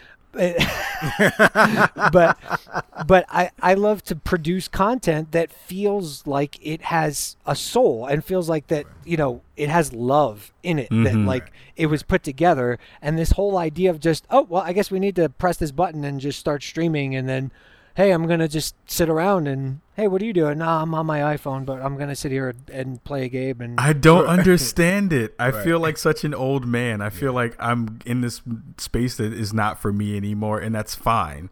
But I also mm-hmm. am just like trying to, you know, we do that here on the on the shows. We try to kind of be ahead of the curve and see what the conversations are, and, and that's important to to creating good content and having good yeah. interviews like the one that we're having right now. Haha. But it's it's you know, trying to figure that space out is going to be so interesting for the next person to do it. Yeah. The next, well, the next group that, that, that makes that happen is it's going to be really interesting of what actually comes about. Well, and what I would encourage you guys to, and, and the same thing I encourage myself with, is create content with conviction and, and, and do it because you love it and do it because y- you believe in it. Because sure. to, to just ad- adapt. Look, I, I, could flip my camera on tomorrow and just start streaming and just try to jump on that bandwagon and right. and hey, I'm going to sit here and um, you get to watch me eat cereal while I play right, right. Lords of the Fallen and. Right. Hold on a second. I've got to take my kids to school, but thank God for Skype because now I right. can jump on that and uh, right. whatever. Right. I'm not going to do it. I'm not going to do it. I'm, I'm, I'm doing this retro thing. I want to produce. I'm going the complete opposite direction. I'm yes. producing a physical print magazine for God's sakes. So you know, I mean, to me, that's an opportunity to really go against the trend and and you know, will we resonate with everyone? Will I resonate with everyone? I don't care. I mean, I want to resonate with the people who get me and who I get, and right. and and I would hope that other people would understand what I'm looking to do in the course of my career. But at the same time, you know, more power to the people who are capitalizing on current trends. But I, I do think that they are trends, and I don't think yeah. that they are the future in terms sure. of um, how content will be distributed and and what's what's in it. You know what I'm saying? So. Mm-hmm. Now, so what I was what I was gonna say. Uh, uh, to be fair to the to the to the cats over at Kinda Funny, um, they've you know they've spent a lot of time. Um, you know, uh, Greg and Colin and, and and Nick and you know uh, the other guy.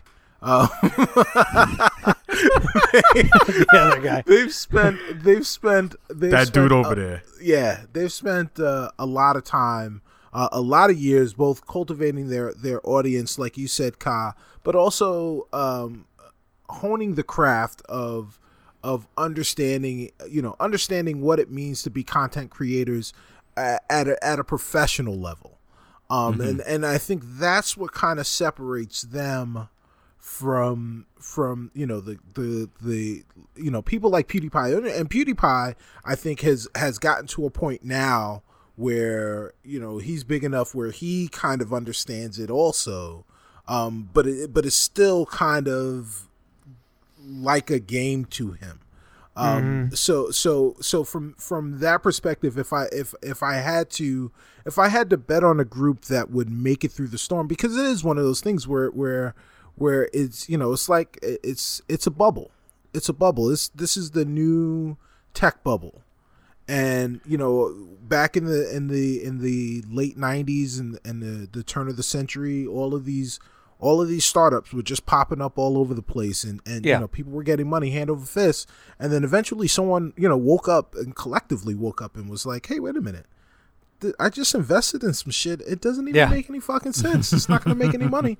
And then you know, and then the bubble burst.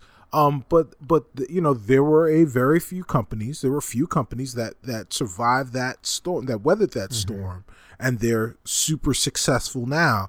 And I, yeah. you know, I, I think to a certain level, to a certain extent, to uh, borrow to borrow a phrase from Ka, um, th- I think I think the Kinda Funny guys have have a good chance. If anybody has a good chance, those guys do. Yeah, um, I agree with simply, it, and I hope it for them. I mean, yeah, I love. Yeah, exactly. I, really like those guys. They, have been right. great, you know, and right. and uh, I've I've watched Greg's career grow, and I, I mean, yeah. I, you know, I mean, uh, he's he's a he's a great guy. He's been through a lot. You know, he's had some right. some challenges. He's been through a lot. Sure. Uh, mm-hmm. And uh, Nick, I, have known well. The other two, I don't really know all that well, but I wish them the best. And right. I, am certainly not bashing them or, or trying right. to. No, no, I'm just, no. Yeah, I'm talking about the state of sure. interest. You know, they're they're right. Sure. They're riding a wave right now. This wave is is going out, uh, and they're riding it, and and they're they they've been uniquely positioned to take advantage and if they should be credited for anything it's their timing you know to do yeah. something and take a chance and they did have to take a chance there's a risk involved yeah. in that so i i credit that to them but what i'm saying yeah. is that in the long t- and i think they would be willing to agree uh, willing to agree that this this movement this wave is the definition of quantity over quality and oh yeah, they they recognize that. I mean, if they're going right. to deny that, I would love to hear their rebuttal. But the, the, the reality of the situation is that if you could just turn a camera on and not even give a crap what you're talking about half the time, that right. it's not about getting a, a good clean cut. It's not about production value. It's not about this.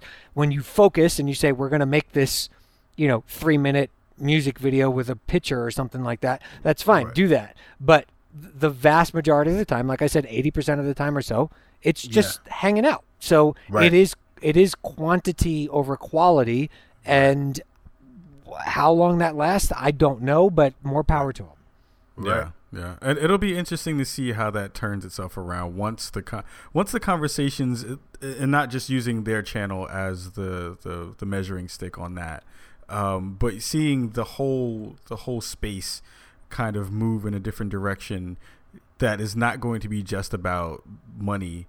I mean, it's always going to be about money on the Twitch side, but it's also going to just be the audience trying to figure out what their place in is in in, in all of this uh, going forward. How much how much content they, they actually want to consume and what they actually want to see is right. going to be really telling to see how that flips in the next you know five to six years. Um, we're totally. going to dig into our breakdown in a minute.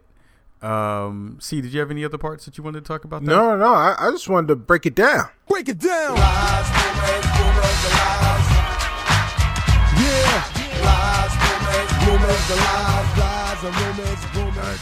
So we're so so you know the, the funny thing is we just talked about all the future future future things that are going to be coming up um, and talking about mediums and, and spaces changing and, and technology kind of moving forward uh, Microsoft came out of the box the the other day with the craziest thing I think I've seen in a long, long time.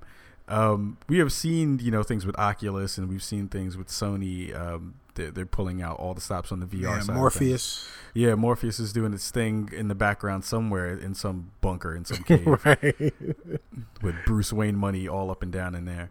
Um, but Microsoft, you know, we all kind of worried, wondered if they were going to jump into the into the boat, and so far they have talked about this thing called Hololens that they displayed and debuted the other day.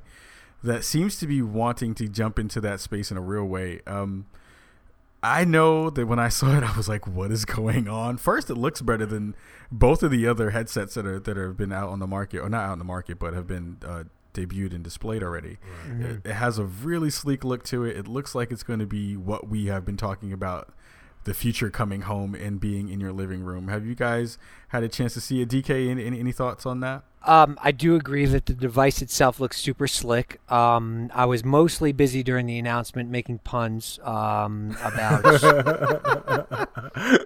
about Microsoft announcing its new cereal holograms, um, right. or you know, say hello to my little friend. But you know, at the end of the day. Um, you know, I think the device is very interesting. I, from a gaming perspective, I don't, I don't know. My hands are up in the air. I, I don't know how to gauge this. Um, I, I, feel the same way about it as I do about Oculus and everything else. Um, it's, it, it's very interesting. You know, it's it's interesting, and, and I think it needs time to kind of mm-hmm. be fleshed out. the The reality of the situation is, I was most intrigued by the practical uses of the Hololens in terms of you know, is this something that I'll be able to wear to fix my car, to fix some plumbing, to to mm-hmm. get instructions on this, to um, you know, see prices on things in stores? I mean, right. that, I mean, I don't know. Is is or or compare prices, I should say, by looking at something. I don't know. Um, in terms of gaming, it seems like it could be interesting. I don't know how much I want to turn my living room into a game environment. They'll have to convince me of that. Um, right it seems like a it seems like a totally different form of gaming. I mean, like literally just different. So right. I, I, don't know what that means. I don't I don't know if I'm interested in it or if I'm not interested in it. I need to see a lot more before I do. But I will admit that they look damn cool. So that's yeah, good. right. It's pretty. It's real it is pretty. pretty. It is. Yeah.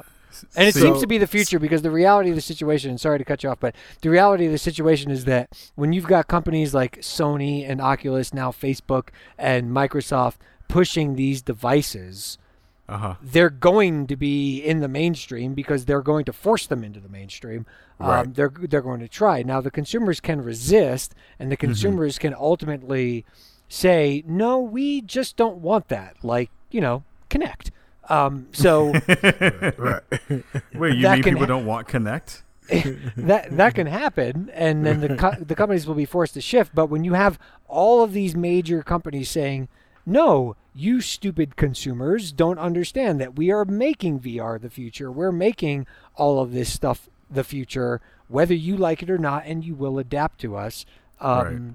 It's a pretty it's it's a pretty hard thing to you know bypass. See see what so, do you think? So so well we've got we've got two camps now. And you know so basically there are there there are five companies in tech right now uh, or uh, actually six.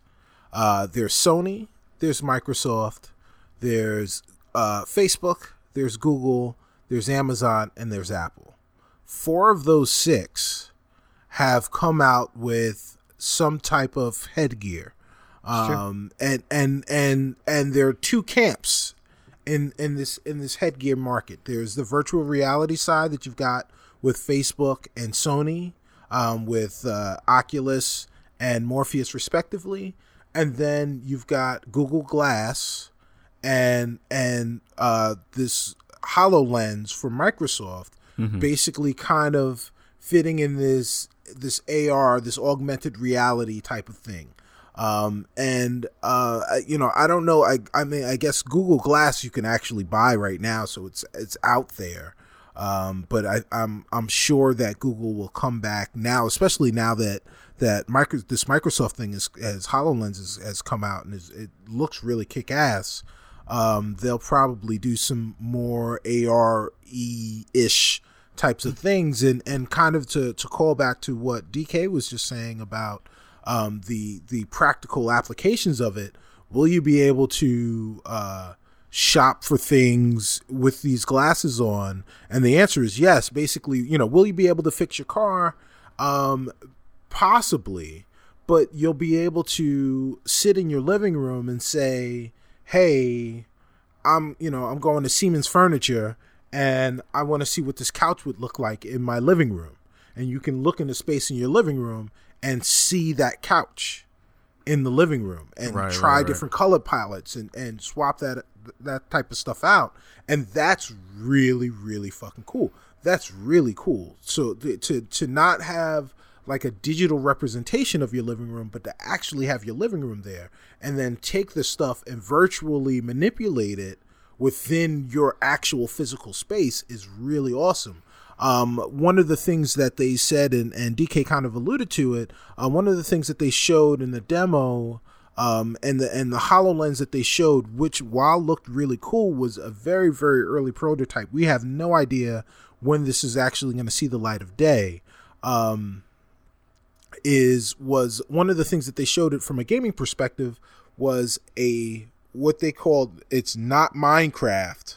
Now remember, um, Microsoft bought Mojang, um, the makers of of Minecraft, and they presented uh, all the people that were at um, that were at the Microsoft event. The gave them the ability to play a Minecraft like game. It wasn't Minecraft, even though, guys, it really was Minecraft.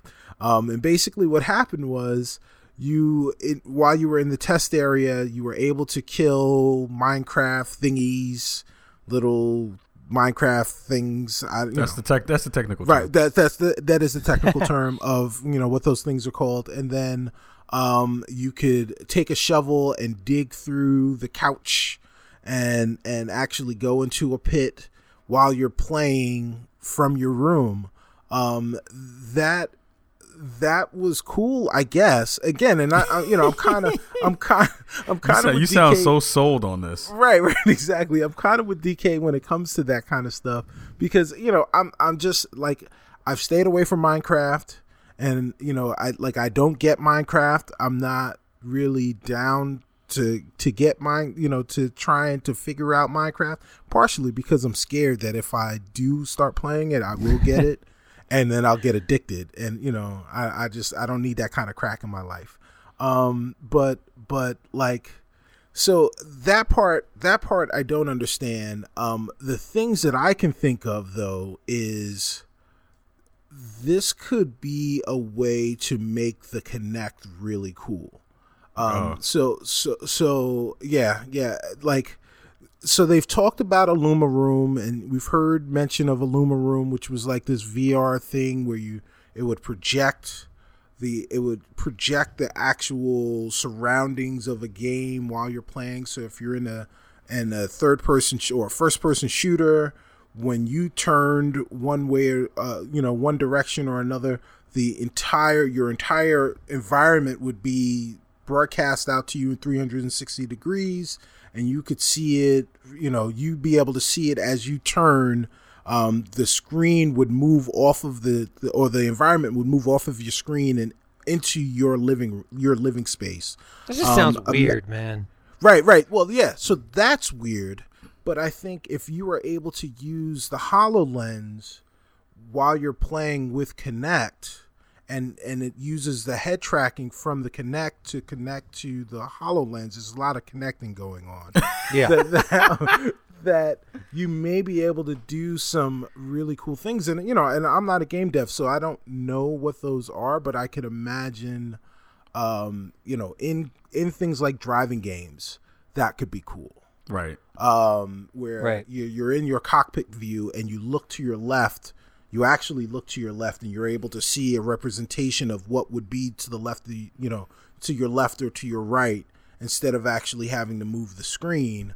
Um, that could be that could be a really cool application um, to that kind of stuff. So um, uh, you know, I'll leave it I'll leave it to those guys to really kind of flesh that out. But I think that integrating that with Kinect could be really cool. And we already know that Microsoft has intentions of not leaving the Xbox One in the cold with uh, Microsoft with Windows 10.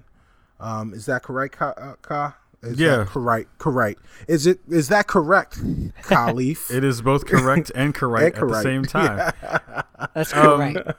Yeah, Yeah. that is so correct. Um, it's. I mean, it, you know, they want to they want to kind of figure out what the the go between is going to be between the Xbox One and your Windows 10 box. You know, they said that they wanted to do some Xbox to Xbox to your Windows 10 devices streaming, and there's kind of batting around uh, the Kinda. idea of what's that? I'm sorry.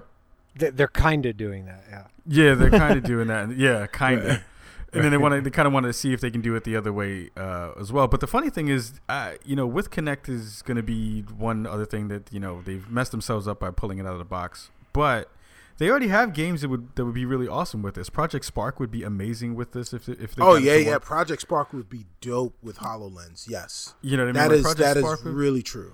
Yes. No one, no one has ever gotten the, the a- a fighting game to work with a, with a system like this, Kinect or otherwise. That's still a, a, a frontier that no one has kind of gotten right. That's true. That's true. So, so there is space in there for it. The the one thing I will say, and this is going to absolutely be true, costications all up in your face, Uh, co-opting my words now. Look at you. is that once this drops, this is going to make the worst Twitch streams of all time. Oh God.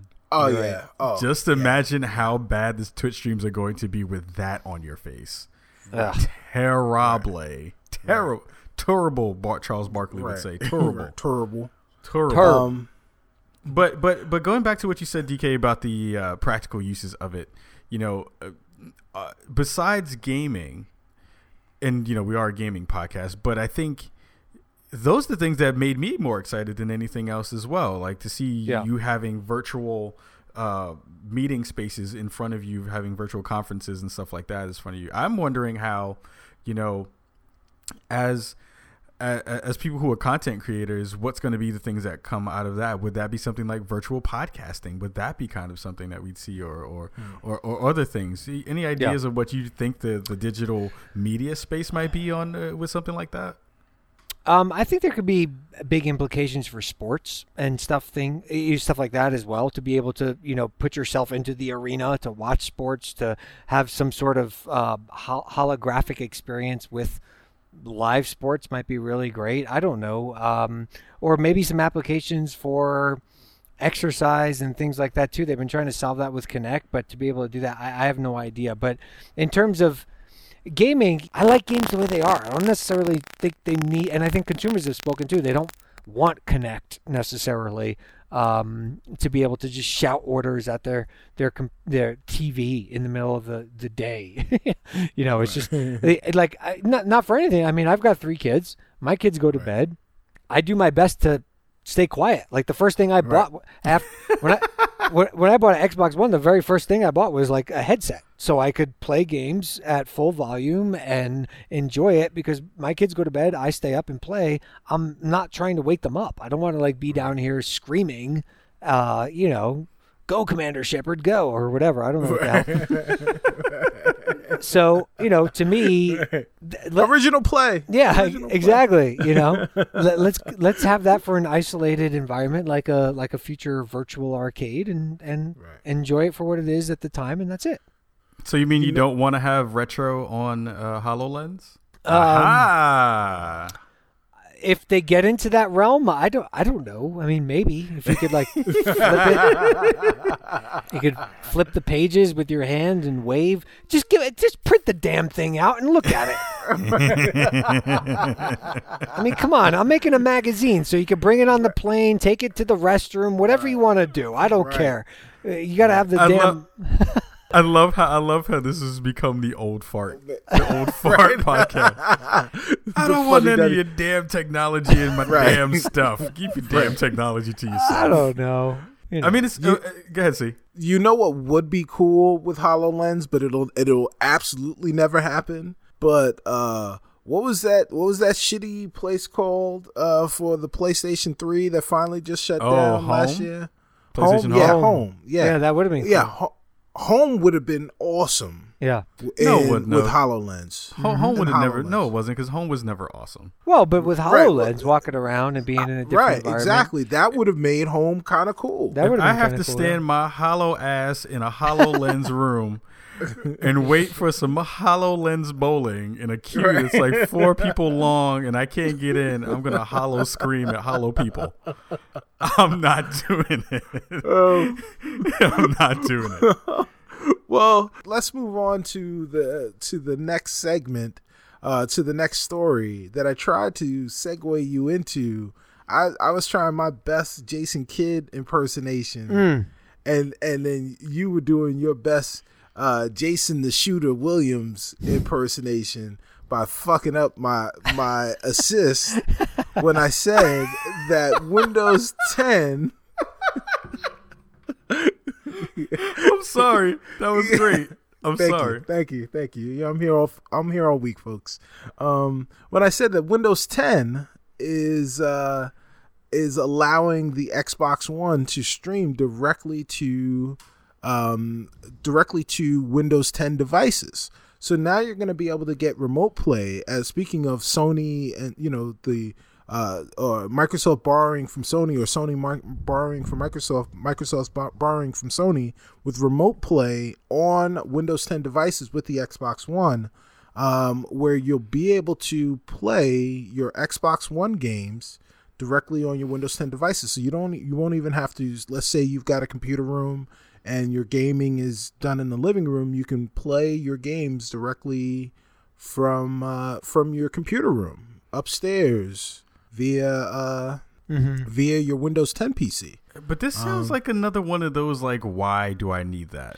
Well, And- and and I'll- tell you why. uh, well, and Oh, go ahead. I was just gonna say. I mean, let's be clear. This is just the foundation being laid. This is. I mean, they're they're they make this big announcement, and then like as journalists are asking them questions, they're like, it's only certain games. Um, Right, right, It's right. only local area network. It's uh, it's completely up to the publisher if they want to do this with their games. Right. Um, and right now we've got Fable, and that's what we know will work with this. Right, And it's not even a real Fable game. It's Fable, you know, the new Fable Legends or whatever. Yeah, Fable Legends. Yeah, Um, that which terrible. Well, I, I wouldn't say I played it at E3. It's it's oh, it's it's kind of fun, but you know, it's Oh, not You can trans you can transfer your chicken kicking from one room to the other. That's awesome. right. So, but yes, but you know, I would like to hear um, you, your opinion on why this is like. Is this like a game changer? This this seems more like a convenience thing. This is Oh yeah, yeah. know, it's, it's it's it's not a game changer in, Okay. in, in the least bit.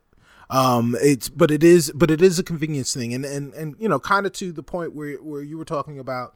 Um, you know, one of the things that I think about is my Xbox One is is on my living room television. Um, it is the place where the family comes to watch TV. If I was able to, you know, while while my girlfriend is watching Real World Skeletons or Pretty Little Liars or whatever crap she's watching, Revenge, that show is stupid. Um, she so hopefully she can't hear you. Yeah, you're Yeah. losing so many points this show. right, that's all right. I mean, listen, I'm I'm you know I'm deep in the hole anyway. It doesn't matter. Um, so, but while she's while she's watching those dumbass shows, I can let her watch them in peace and keep my home happy by going to my Windows 10 box in another room and plugging in my Xbox One controller with my stereo headset and just plug that in and I can play my games while she's doing that. That's great. That's great for me. And uh, you know, and and I know that it will definitely be up to the to the publisher, but we know we know going forward that all Microsoft published games will have this Right. um, you know, as soon as as soon as they know that Windows 10 is coming. So we know Forza Forza Motorsport 6, which was just announced, will have it. Um, so I you know I can get my race on. Um, we know that Fable will have it. Um, I, I feel pretty confident that the uh, the timed release of Tomb Raider this this coming holiday season will have it. I'm pretty sure that uh, Quantum Break will have it. Uh, so so there will be some there will be some games that people will want to play that will have the ability to allow you to play them on multiple devices away from the television, thus freeing up the television for other people. I don't know about that though. Here's my thing: is most folks who have a PC at this point right. and our PC gamers don't want bastardized versions of the of, of, the games that they already have in, in terrible ports. So it's like unless you can pull a straight, uh, you know, 1080p 720p feed from your box going to whatever Windows machine you're going, they're going to be at a loss at some point where you're at the, the mercy of bandwidth and all the other things that come along with console gaming. And if you're a PC gamer, those are things you've been trying to avoid for the longest. You're right. already well, you're already in your ecosystem where you're just like, well, well you know, I don't want to deal with that. I'm assuming since they're announcing this stuff that that's exactly what they're going to give you is that they're going to give you essentially lossless video resolution and and and frame rate streaming. I don't know about um, that. Especially since especially since they're especially since they're saying that it's going to be on the same network. They're not saying that this is not like remote play where all you've got to do is have your your PlayStation 4 on and be connected to Wi-Fi and you can, you know, you can you you can stream your game from, you know, from your console to wherever you are. This is within your household. Would yeah, you, I mean, um, yeah, DK, are you, you, excited by this at all? Is, is this something no. that you may want? No, no, not at all. Uh, I tried to spin. Uh, well, and just, I mean, I don't know. I mean, I totally agree with what you're saying, but it's it's it's also it's not it's just not the the biggest thing in the world. It it is what it is. If right. to me right. it's like okay, build it in and make it make it a feature that is a part of the future like things should be able to do this in the same sure. way that like, you know, I could change the volume with a remote control as opposed to getting up, I guess. I don't know. I, right. You know, But the reality of the situation is, once I sit my ass down and play a game, I just want to play it on my big screen TV, and I want to enjoy right. it, and I don't want to be jumping around. And I'm gonna typically plan my game. You know, you're talking about your girl and all this other stuff, and I I deal. You know, I got my wife, I got my kids. I plan around that. So I'm not right. gonna like just be. I'm not sitting around at like four o'clock in the afternoon just like playing Dragon Age. Like, oh, what's everybody doing? oh, you, you, just got home from school. Oh, that's cool. I've been sitting here for three hours, but I guess I could move over to my Windows PC so you could like right. you know watch National Geographic or something. I don't know what you're Who gonna. Do. Who cares do. about your algebra, kid? I got to get through this level. Yeah, exactly. Right. So I mean, to me, I already plan my gaming sessions around my family, so I, am not expecting them to plan. I'm not looking for the alternative to kind of like do that. And if sure. and if you don't even have that as an option, if you're just a dude by yourself in an apartment, like right. yeah, you're, it, you're yeah, just doing it for the sake of doing it to, to dick around with right. technology. That's it. Right. The the right. bigger the bigger information, or at least the the thing that you know is more up your alley, and as far as this conversation, DK is you know there's a lot of talk about a specific shirt that Mr. yeah, was yeah. wearing during Did you see during my this tweets? presentation. What's that? Did you see my tweets about the battle? Oh, oh yeah oh yeah, oh yeah. I, I, I follow you, brother, on Twitter. I know who you are. Uh, for the people for the people who who who don't follow you, which you should. Uh, yeah. You know, what what do you think about Battletoads being a possibility? You know, he doesn't wear things just for the sake of wearing it. Why would he wear? Right. Why would he wear that if it's not going to be on the Xbox? That's I mean, what it, I'm saying. That's right. that's not like those things are all very planned. He's not just like, oh, I think I'll wear this shirt Ooh. today. and this is going to give me street cred with the early right. 90s, you know, beat 'em up crowd. Um, no, I, you know Phil's great. I know him. I've interviewed him a ton of times. He's a really good guy. He's uh, you know he's he's done a great job, I think, at Microsoft in terms yeah, of getting them yeah. getting them focused on games. And you know right. that even though he was up there talking a lot about Windows and this, that, and the other thing, he did. You know, at the heart of what he was saying was we have to make this experience built around games and the experience for gamers. And and he believes that wholeheartedly. And uh, he's he's the right guy for that right now. And um, you know, I hope Battletoads does come back. I think it'd be great. I mean, I don't know. Did you guys like the game? I liked it back in the day, but you know, everybody sees it as a TMNT ripoff, or they see it as being uh, this, that, or the other thing. But you know, to me, it's it's not like uh, it doesn't live in the same space as like one of these super um, fantastical, like oh my gosh, I would love for them to make you know uh, I don't know, a sequel to XYZ, like a new Shenmue or something like that. It's like, Right, Right. right, it's like, right. oh, okay, but no, this would be cool. This would definitely be cool. And if they re envisioned it in the right way, it could be really cool. So I don't know. I'd definitely be on board. Yeah, I mean, Battletoads was one of my favorite games back when I had my, my NES and was was playing a lot of that. Um, so to see to see that logo just pop up out of nowhere, it was like, oh, okay, Phil, I see you. Yeah. I see what's going on in the background. That's that's pretty dope. I, I can dig that. Totally. Um, yeah, Yeah, I, I just I just hope it's not like Ducktales, where where um you know where people were more excited about the prospect of it coming back than they were actually wanting to purchase it. yeah. You know, people were super super hyped Yeah. Over the fact that Ducktales was coming back, and then Ducktales came back and nobody bought the shit. Yeah. You know, and and, and you know, it was just like, oh yeah, it's back. You know, now I can ignore it. Right. Um, so I- you know, I hope that people, I hope people buy Battletoads. It'll be interesting to see if it's as hard. I mean, because it's fucking, you know, uh, everybody's got at least one friend that says they beat Battletoads, yeah. And Those they're are- lying. They're, That's they're not lying. true. nobody's nobody's ever beaten Battletoads.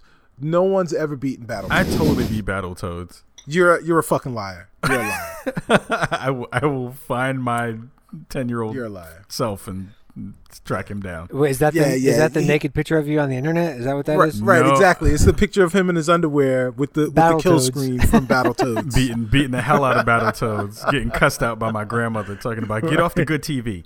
Right, If if only you had Windows 10. right. You know what I'm saying? Thank you. See, when see Windows, you're about 10 years, 13, 20 years late. yeah, yeah. You, you could have had me as a customer.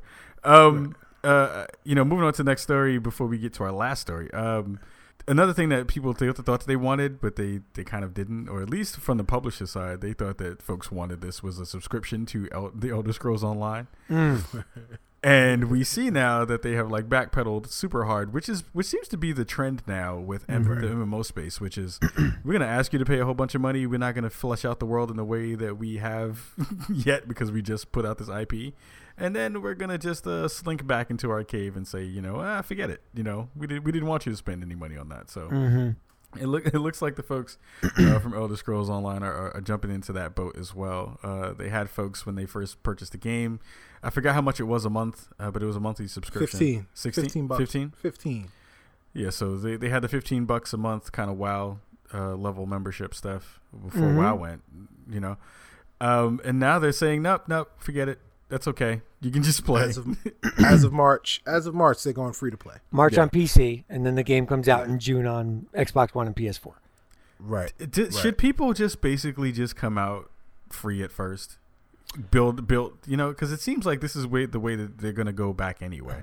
Well, um, it depends. I mean, in in this particular scenario, they have a huge IP. You know, they're not just coming out with a random Right. game. They have a huge IP, Right. and they they um it's it's one of those cases where it's better to take kind of take a shot just so you you if they had come out free or they come out with the box you know what they're doing now it's like 60 bucks you buy the game and mm-hmm. there's you know you could choose to go premium and and have fa- faster advancement and all this stuff had they done that out of the gate, there would have always been the what if scenario. Like, what if we did subscription? Like, would people have paid us 15 bucks a month if we didn't mm-hmm. know? And when they came out new, they came out on PC first, and they came out in an environment where, you know, PC players are used to a set of boundaries, they're used to a set of uh, circumstances, they're, they're used to, you know, quite frankly, having to go through uh, a lot, you know, so they basically beta tested their game and and pay and people paid them to play it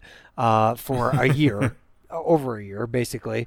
And now when it's coming out on consoles, it has to come out in this way because console players are not going to pay a subscription fee. They're not going to add a third layer. You know, you got their Right. ISP payment, and and they've got the you know PSN or Xbox Live or whatever. They're not going to add a third layer. Uh, that's too much to ask, and there's no case studies to prove that that works.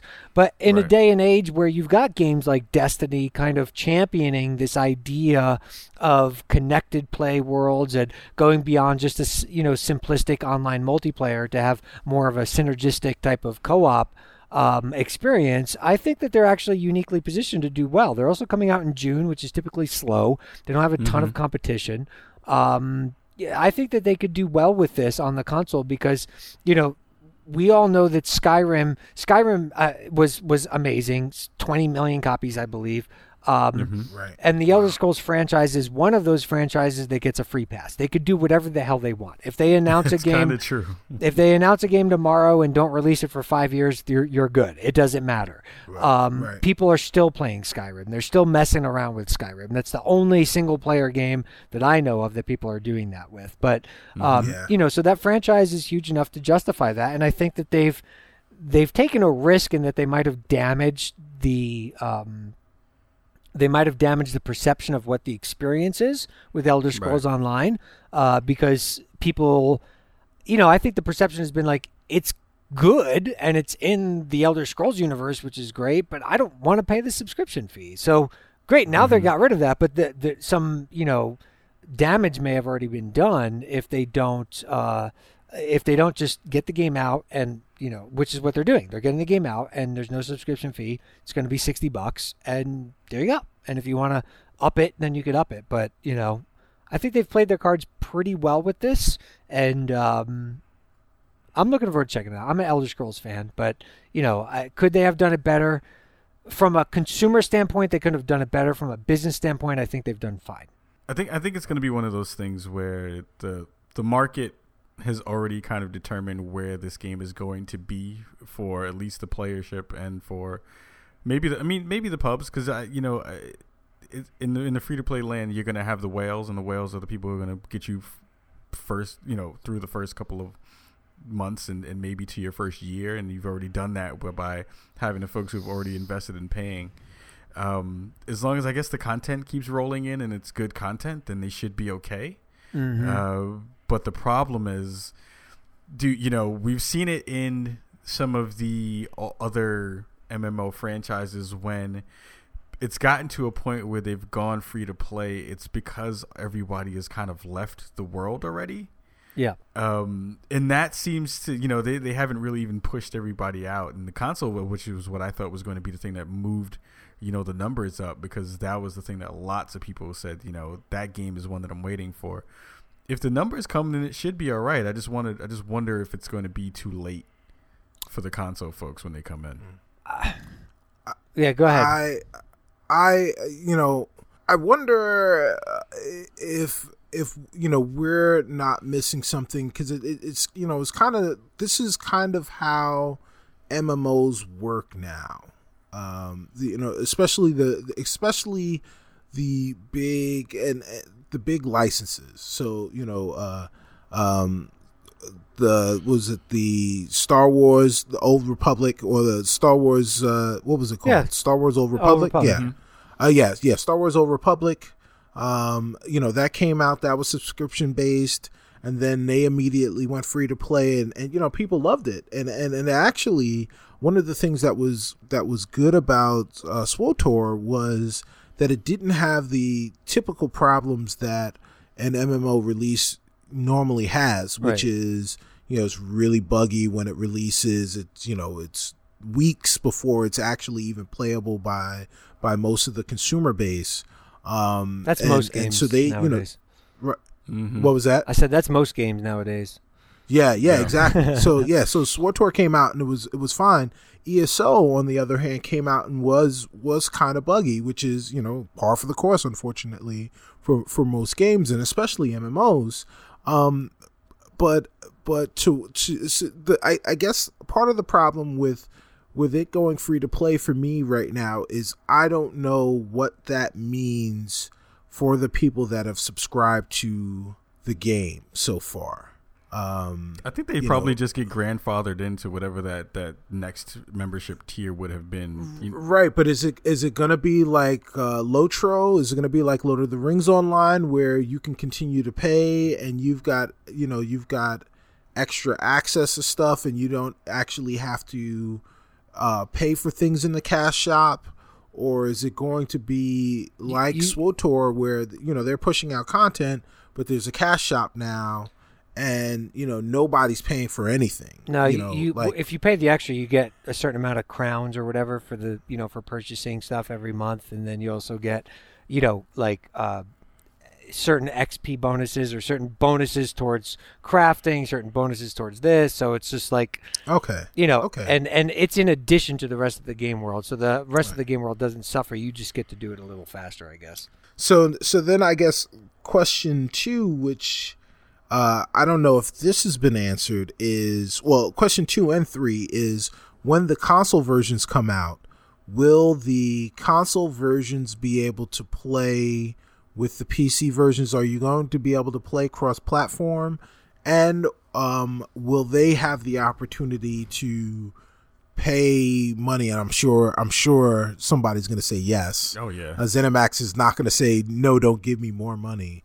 Um, so I, I guess you know. I guess I answered my, my second question, but the first question is, are they going to be able to play cross platform? Now, uh, Final Fantasy 14 um, is on the PC and also on the PlayStation 4, and that game is still a subscription base. I think it's like nine or, or twelve dollars a month, and those those two families that that's cross platform.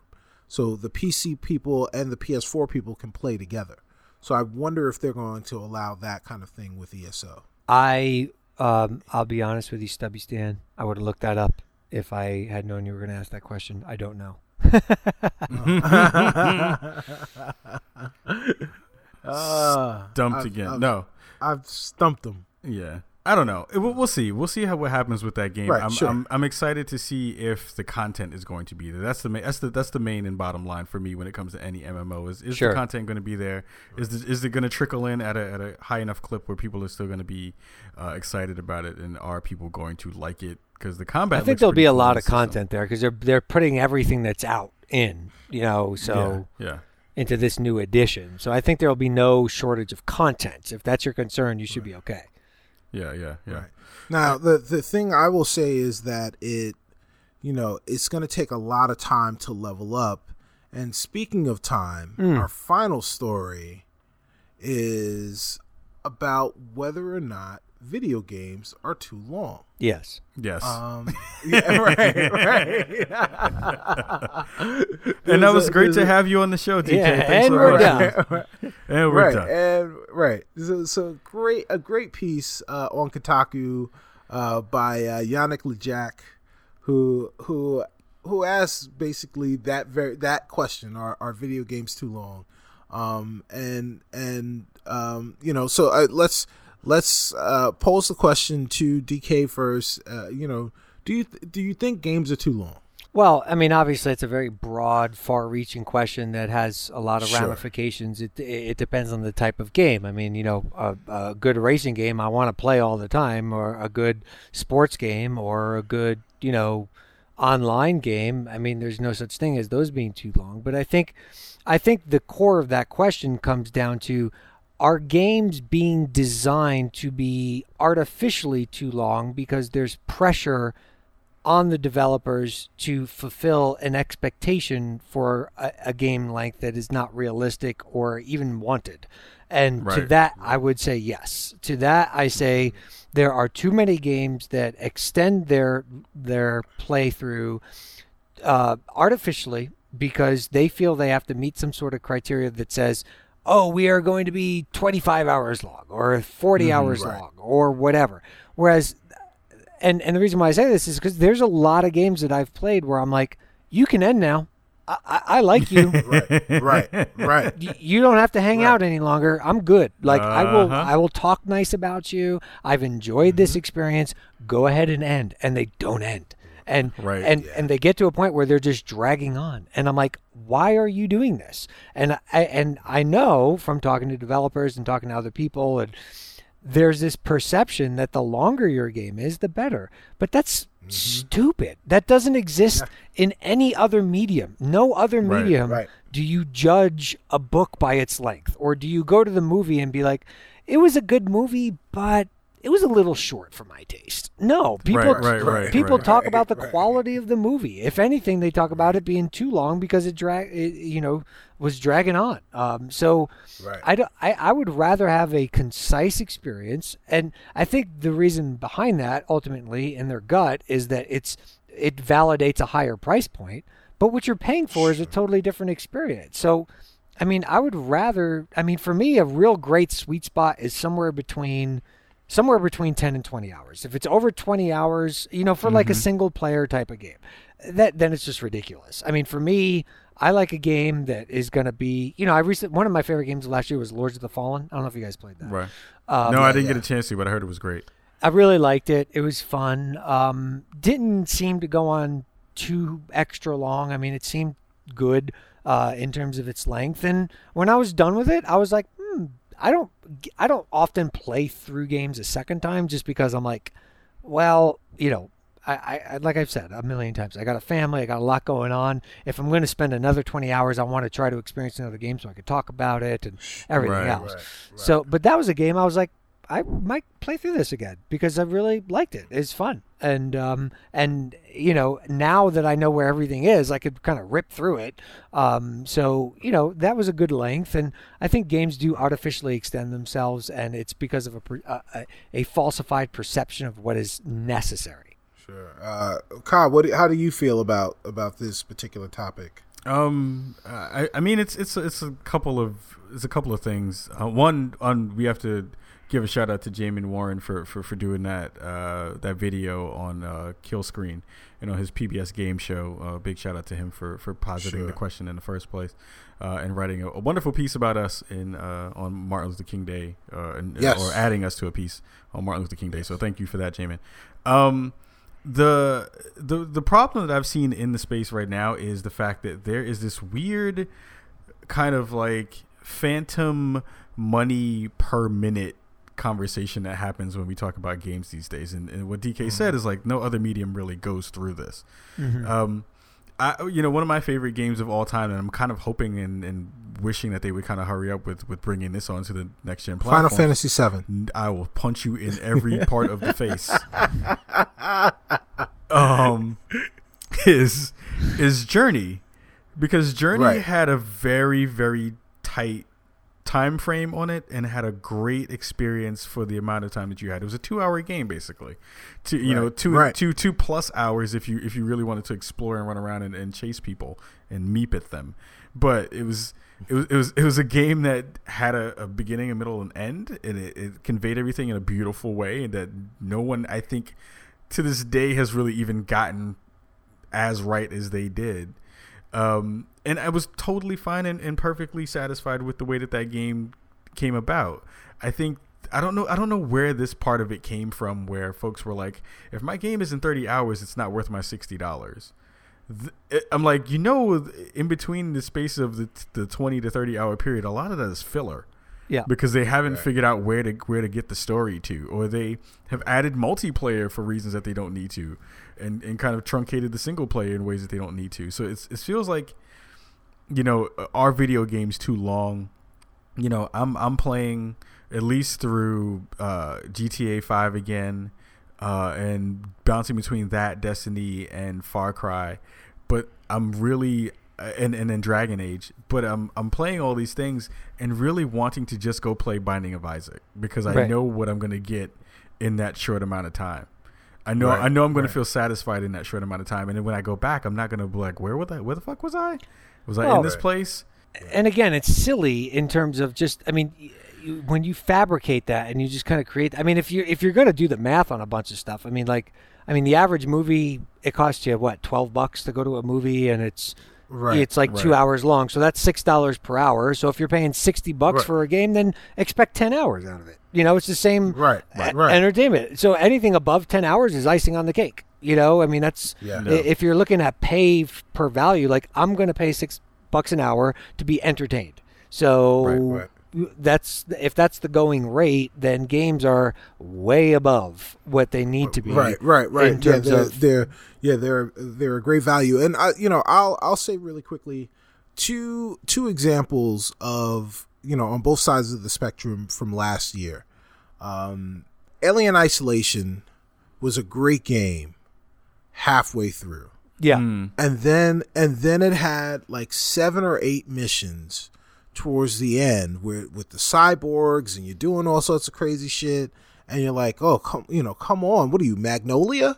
Like just just end already. Just end. You know, just, Just end, end. already." I'm done. and and right and and the game was fantastic until all of this stuff started happening it was a great horror game where you actually jumped and you you shit your pants because it was so damn scary. Mm-hmm. And then they removed that and you could just you could see where they where they they went to the you know they went to the producer and was like hey the game is done.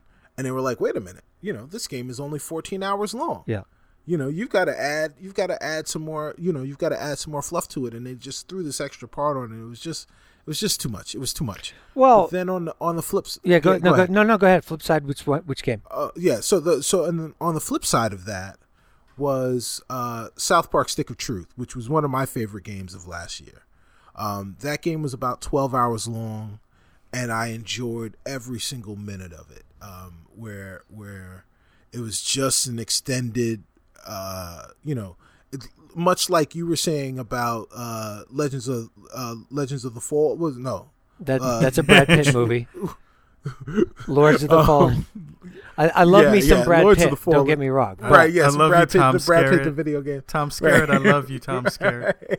um but but you know when i finished when i finished stick of truth i wanted to play it again you know and i've got all these other games that i want to play i've got all these other games that i want to talk about but i wanted to play that game again because the game was fun i was engaged the entire time that i was playing it and, and at no at no point when i was playing the game did i feel like oh man i've got to get through this part Yeah. to get to some other thing And that's the other thing. Um, the, so- the, the the passive experience of watching a movie versus the interactive experience of playing a game means Right, that sure. ultimately you're dealing with an individual. A passive experience, you're like, we're all in this together, and when the movie decides to end, then I will validate or judge this thing based on my perception of the entire product from start to finish. Sure. But we know mm-hmm. it's going to end, and the ending is not up to me.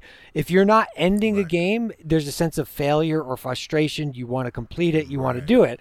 And I mm-hmm. see, you know, you could artificially extend games all day long. What if Aliens ended, Alien Isolation, what if that ended seven hours, 10 hours into the game, and Right. then, like, basically a second game started whereas like here's now like the continuation of this extra side story but you felt like you create you finished it you know what i'm saying in some right sort of right way right. but like here's this side thing that now happens and it's like part sure. you know c and b and all this other stuff. I mean i think developers can get creative to if their if their intent and concern is to extend the experience because they're worried about value do it in other ways Right. you don't have to just take Right. the main campaign and make it this long ass thing that's artificially extended when you run out of game ideas come up with other ideas Right. and find interesting ways of implementing them Here's the thing, though. There is an idea that's already out there that works fairly well. It's called episodic content. yeah totally right And that's the thing, right? Is like we we've seen it with Telltale, and the interesting thing is uh, when when people think of episodic content, they think of Telltale first. Yep. But there was an interesting game that came out on the PS3 in its early inception that was called Siren, and Siren broke down into like 13 parts, and it was this, this horror this horror game. And you could download all of them basically at the same time, but you could also play them in really small chunks, and it was awesome in the fact that you could like do that and then wait. And you know, Alan Wake was like that in some ways, but it kind Yeah. of continued itself on in that way. I think I think if there is a resurgence of really good uh, episodic content, that would make a huge difference to the gamers like ourselves that don't have the, the abundance of time that, that most of the younger cats do. So That, and that's always know- my thing. Like I would love to just feel like I'm accomplishing something. You know, Right. Like get right right The worst thing in the world that could happen to me is to like invest two to three hours in a game, and then be Mhm. like, I've done nothing, and Right. I've not gotten anywhere, and I'm just nothing's happening, or play it and then it gets reset, and I'm just like, uh, screw this, like I'm done. right you know. right i'm done I'm having that with Dragon Age right now, and that's that's been the hardest part because I'm seeing all these people having lots of fun with it, but I'm trying to get to a place and I don't remember where I was. Or Yeah, I I'm feel in the the same middle way, of yeah. a whole bunch of stuff. Yeah, it's it's difficult on that end, and it feels like I'm not I'm not enjoying myself as much as I should be for a yes. game that a lot of people are like lauding as being so awesome. So game of the year. I'm a huge Bioware fan. Um, I've really been looking forward to Inquisition, but I'm like in the same boat as you. I'm playing it, and I'm like I feel like I'm working. Sometimes I'm like yes Right. Uh, all right. Come on. Like, what do you want me to do? Okay, I'm gonna. Do, wasn't I supposed to? And then like things are starting to get really convoluted, and I'm just like, you know, I don't know where I'm supposed to go necessarily. I mean, the, it does a good job of kind of telling you, but they keep introducing new things, the war room, all this type of stuff, and I'm like, man, there's a lot of stuff to do here, and your lip syncing is really pissing me off. So I'm not gonna.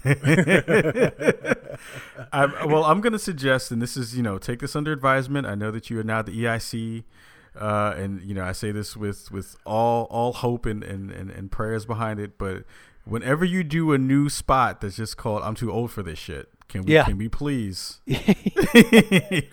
totally. I, I would love to do a guest spot on that show. You right. bet. For yeah, sure. Absolutely. Um. So so we're gonna boogie out of here. Um. I, I'm gonna say DK again. Shit. I, I love having you on the show, man. It's always fun. Thank I'm you. so excited that, that you were able to come back and hang out with us, especially with rocking this rocking this new position at at, at Retro. It's going to be so dope to, to see everything that's coming down the line for you guys. Um, you know, if you want to give us some shout outs, tell everybody the social media stuff, where they can find Retro, how they can get into the business. You know, the, the stage is yours. Absolutely. Thank you so much. Like I said, I mean, it's great to just chat with you guys. I love talking with you, and thanks for having me back on the show. Um, people could, if they're interested in following me on Twitter, it's just Daniel at Daniel Kayser, K A Y S E R. And uh, I look forward to disappointing you if you follow me there. um, and Retro, you could find us online at readretro.com, which is also the Twitter handle at readretro. And if you're interested in subscribing to the magazine, you could do so at readretro.com slash subscribe. And uh, I look forward to a, a, great 2015, an opportunity to celebrate gaming's past, present, and future with you guys and everybody else, and uh, all the exciting announcements we have in the months ahead. We got some great things lined up. So thanks for the opportunity to talk about it. Of course, man. Anytime you Anytime. want to, you are welcome back in Chicago. You now have uh, a bus pass and, and some and some ID and, and all that other stuff now at this point. So you're, you're always welcome to come through. Uh, see, you want to hit folks with the yes. social media business? Our social media business is as follows. You can follow our great captain on Twitter at Kajakins. That's Kahlief Adams.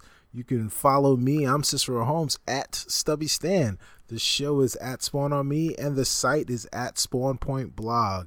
Uh, remember to like our Facebook pages, the Spawn Point Gaming Blog and the Spawn on Me podcast.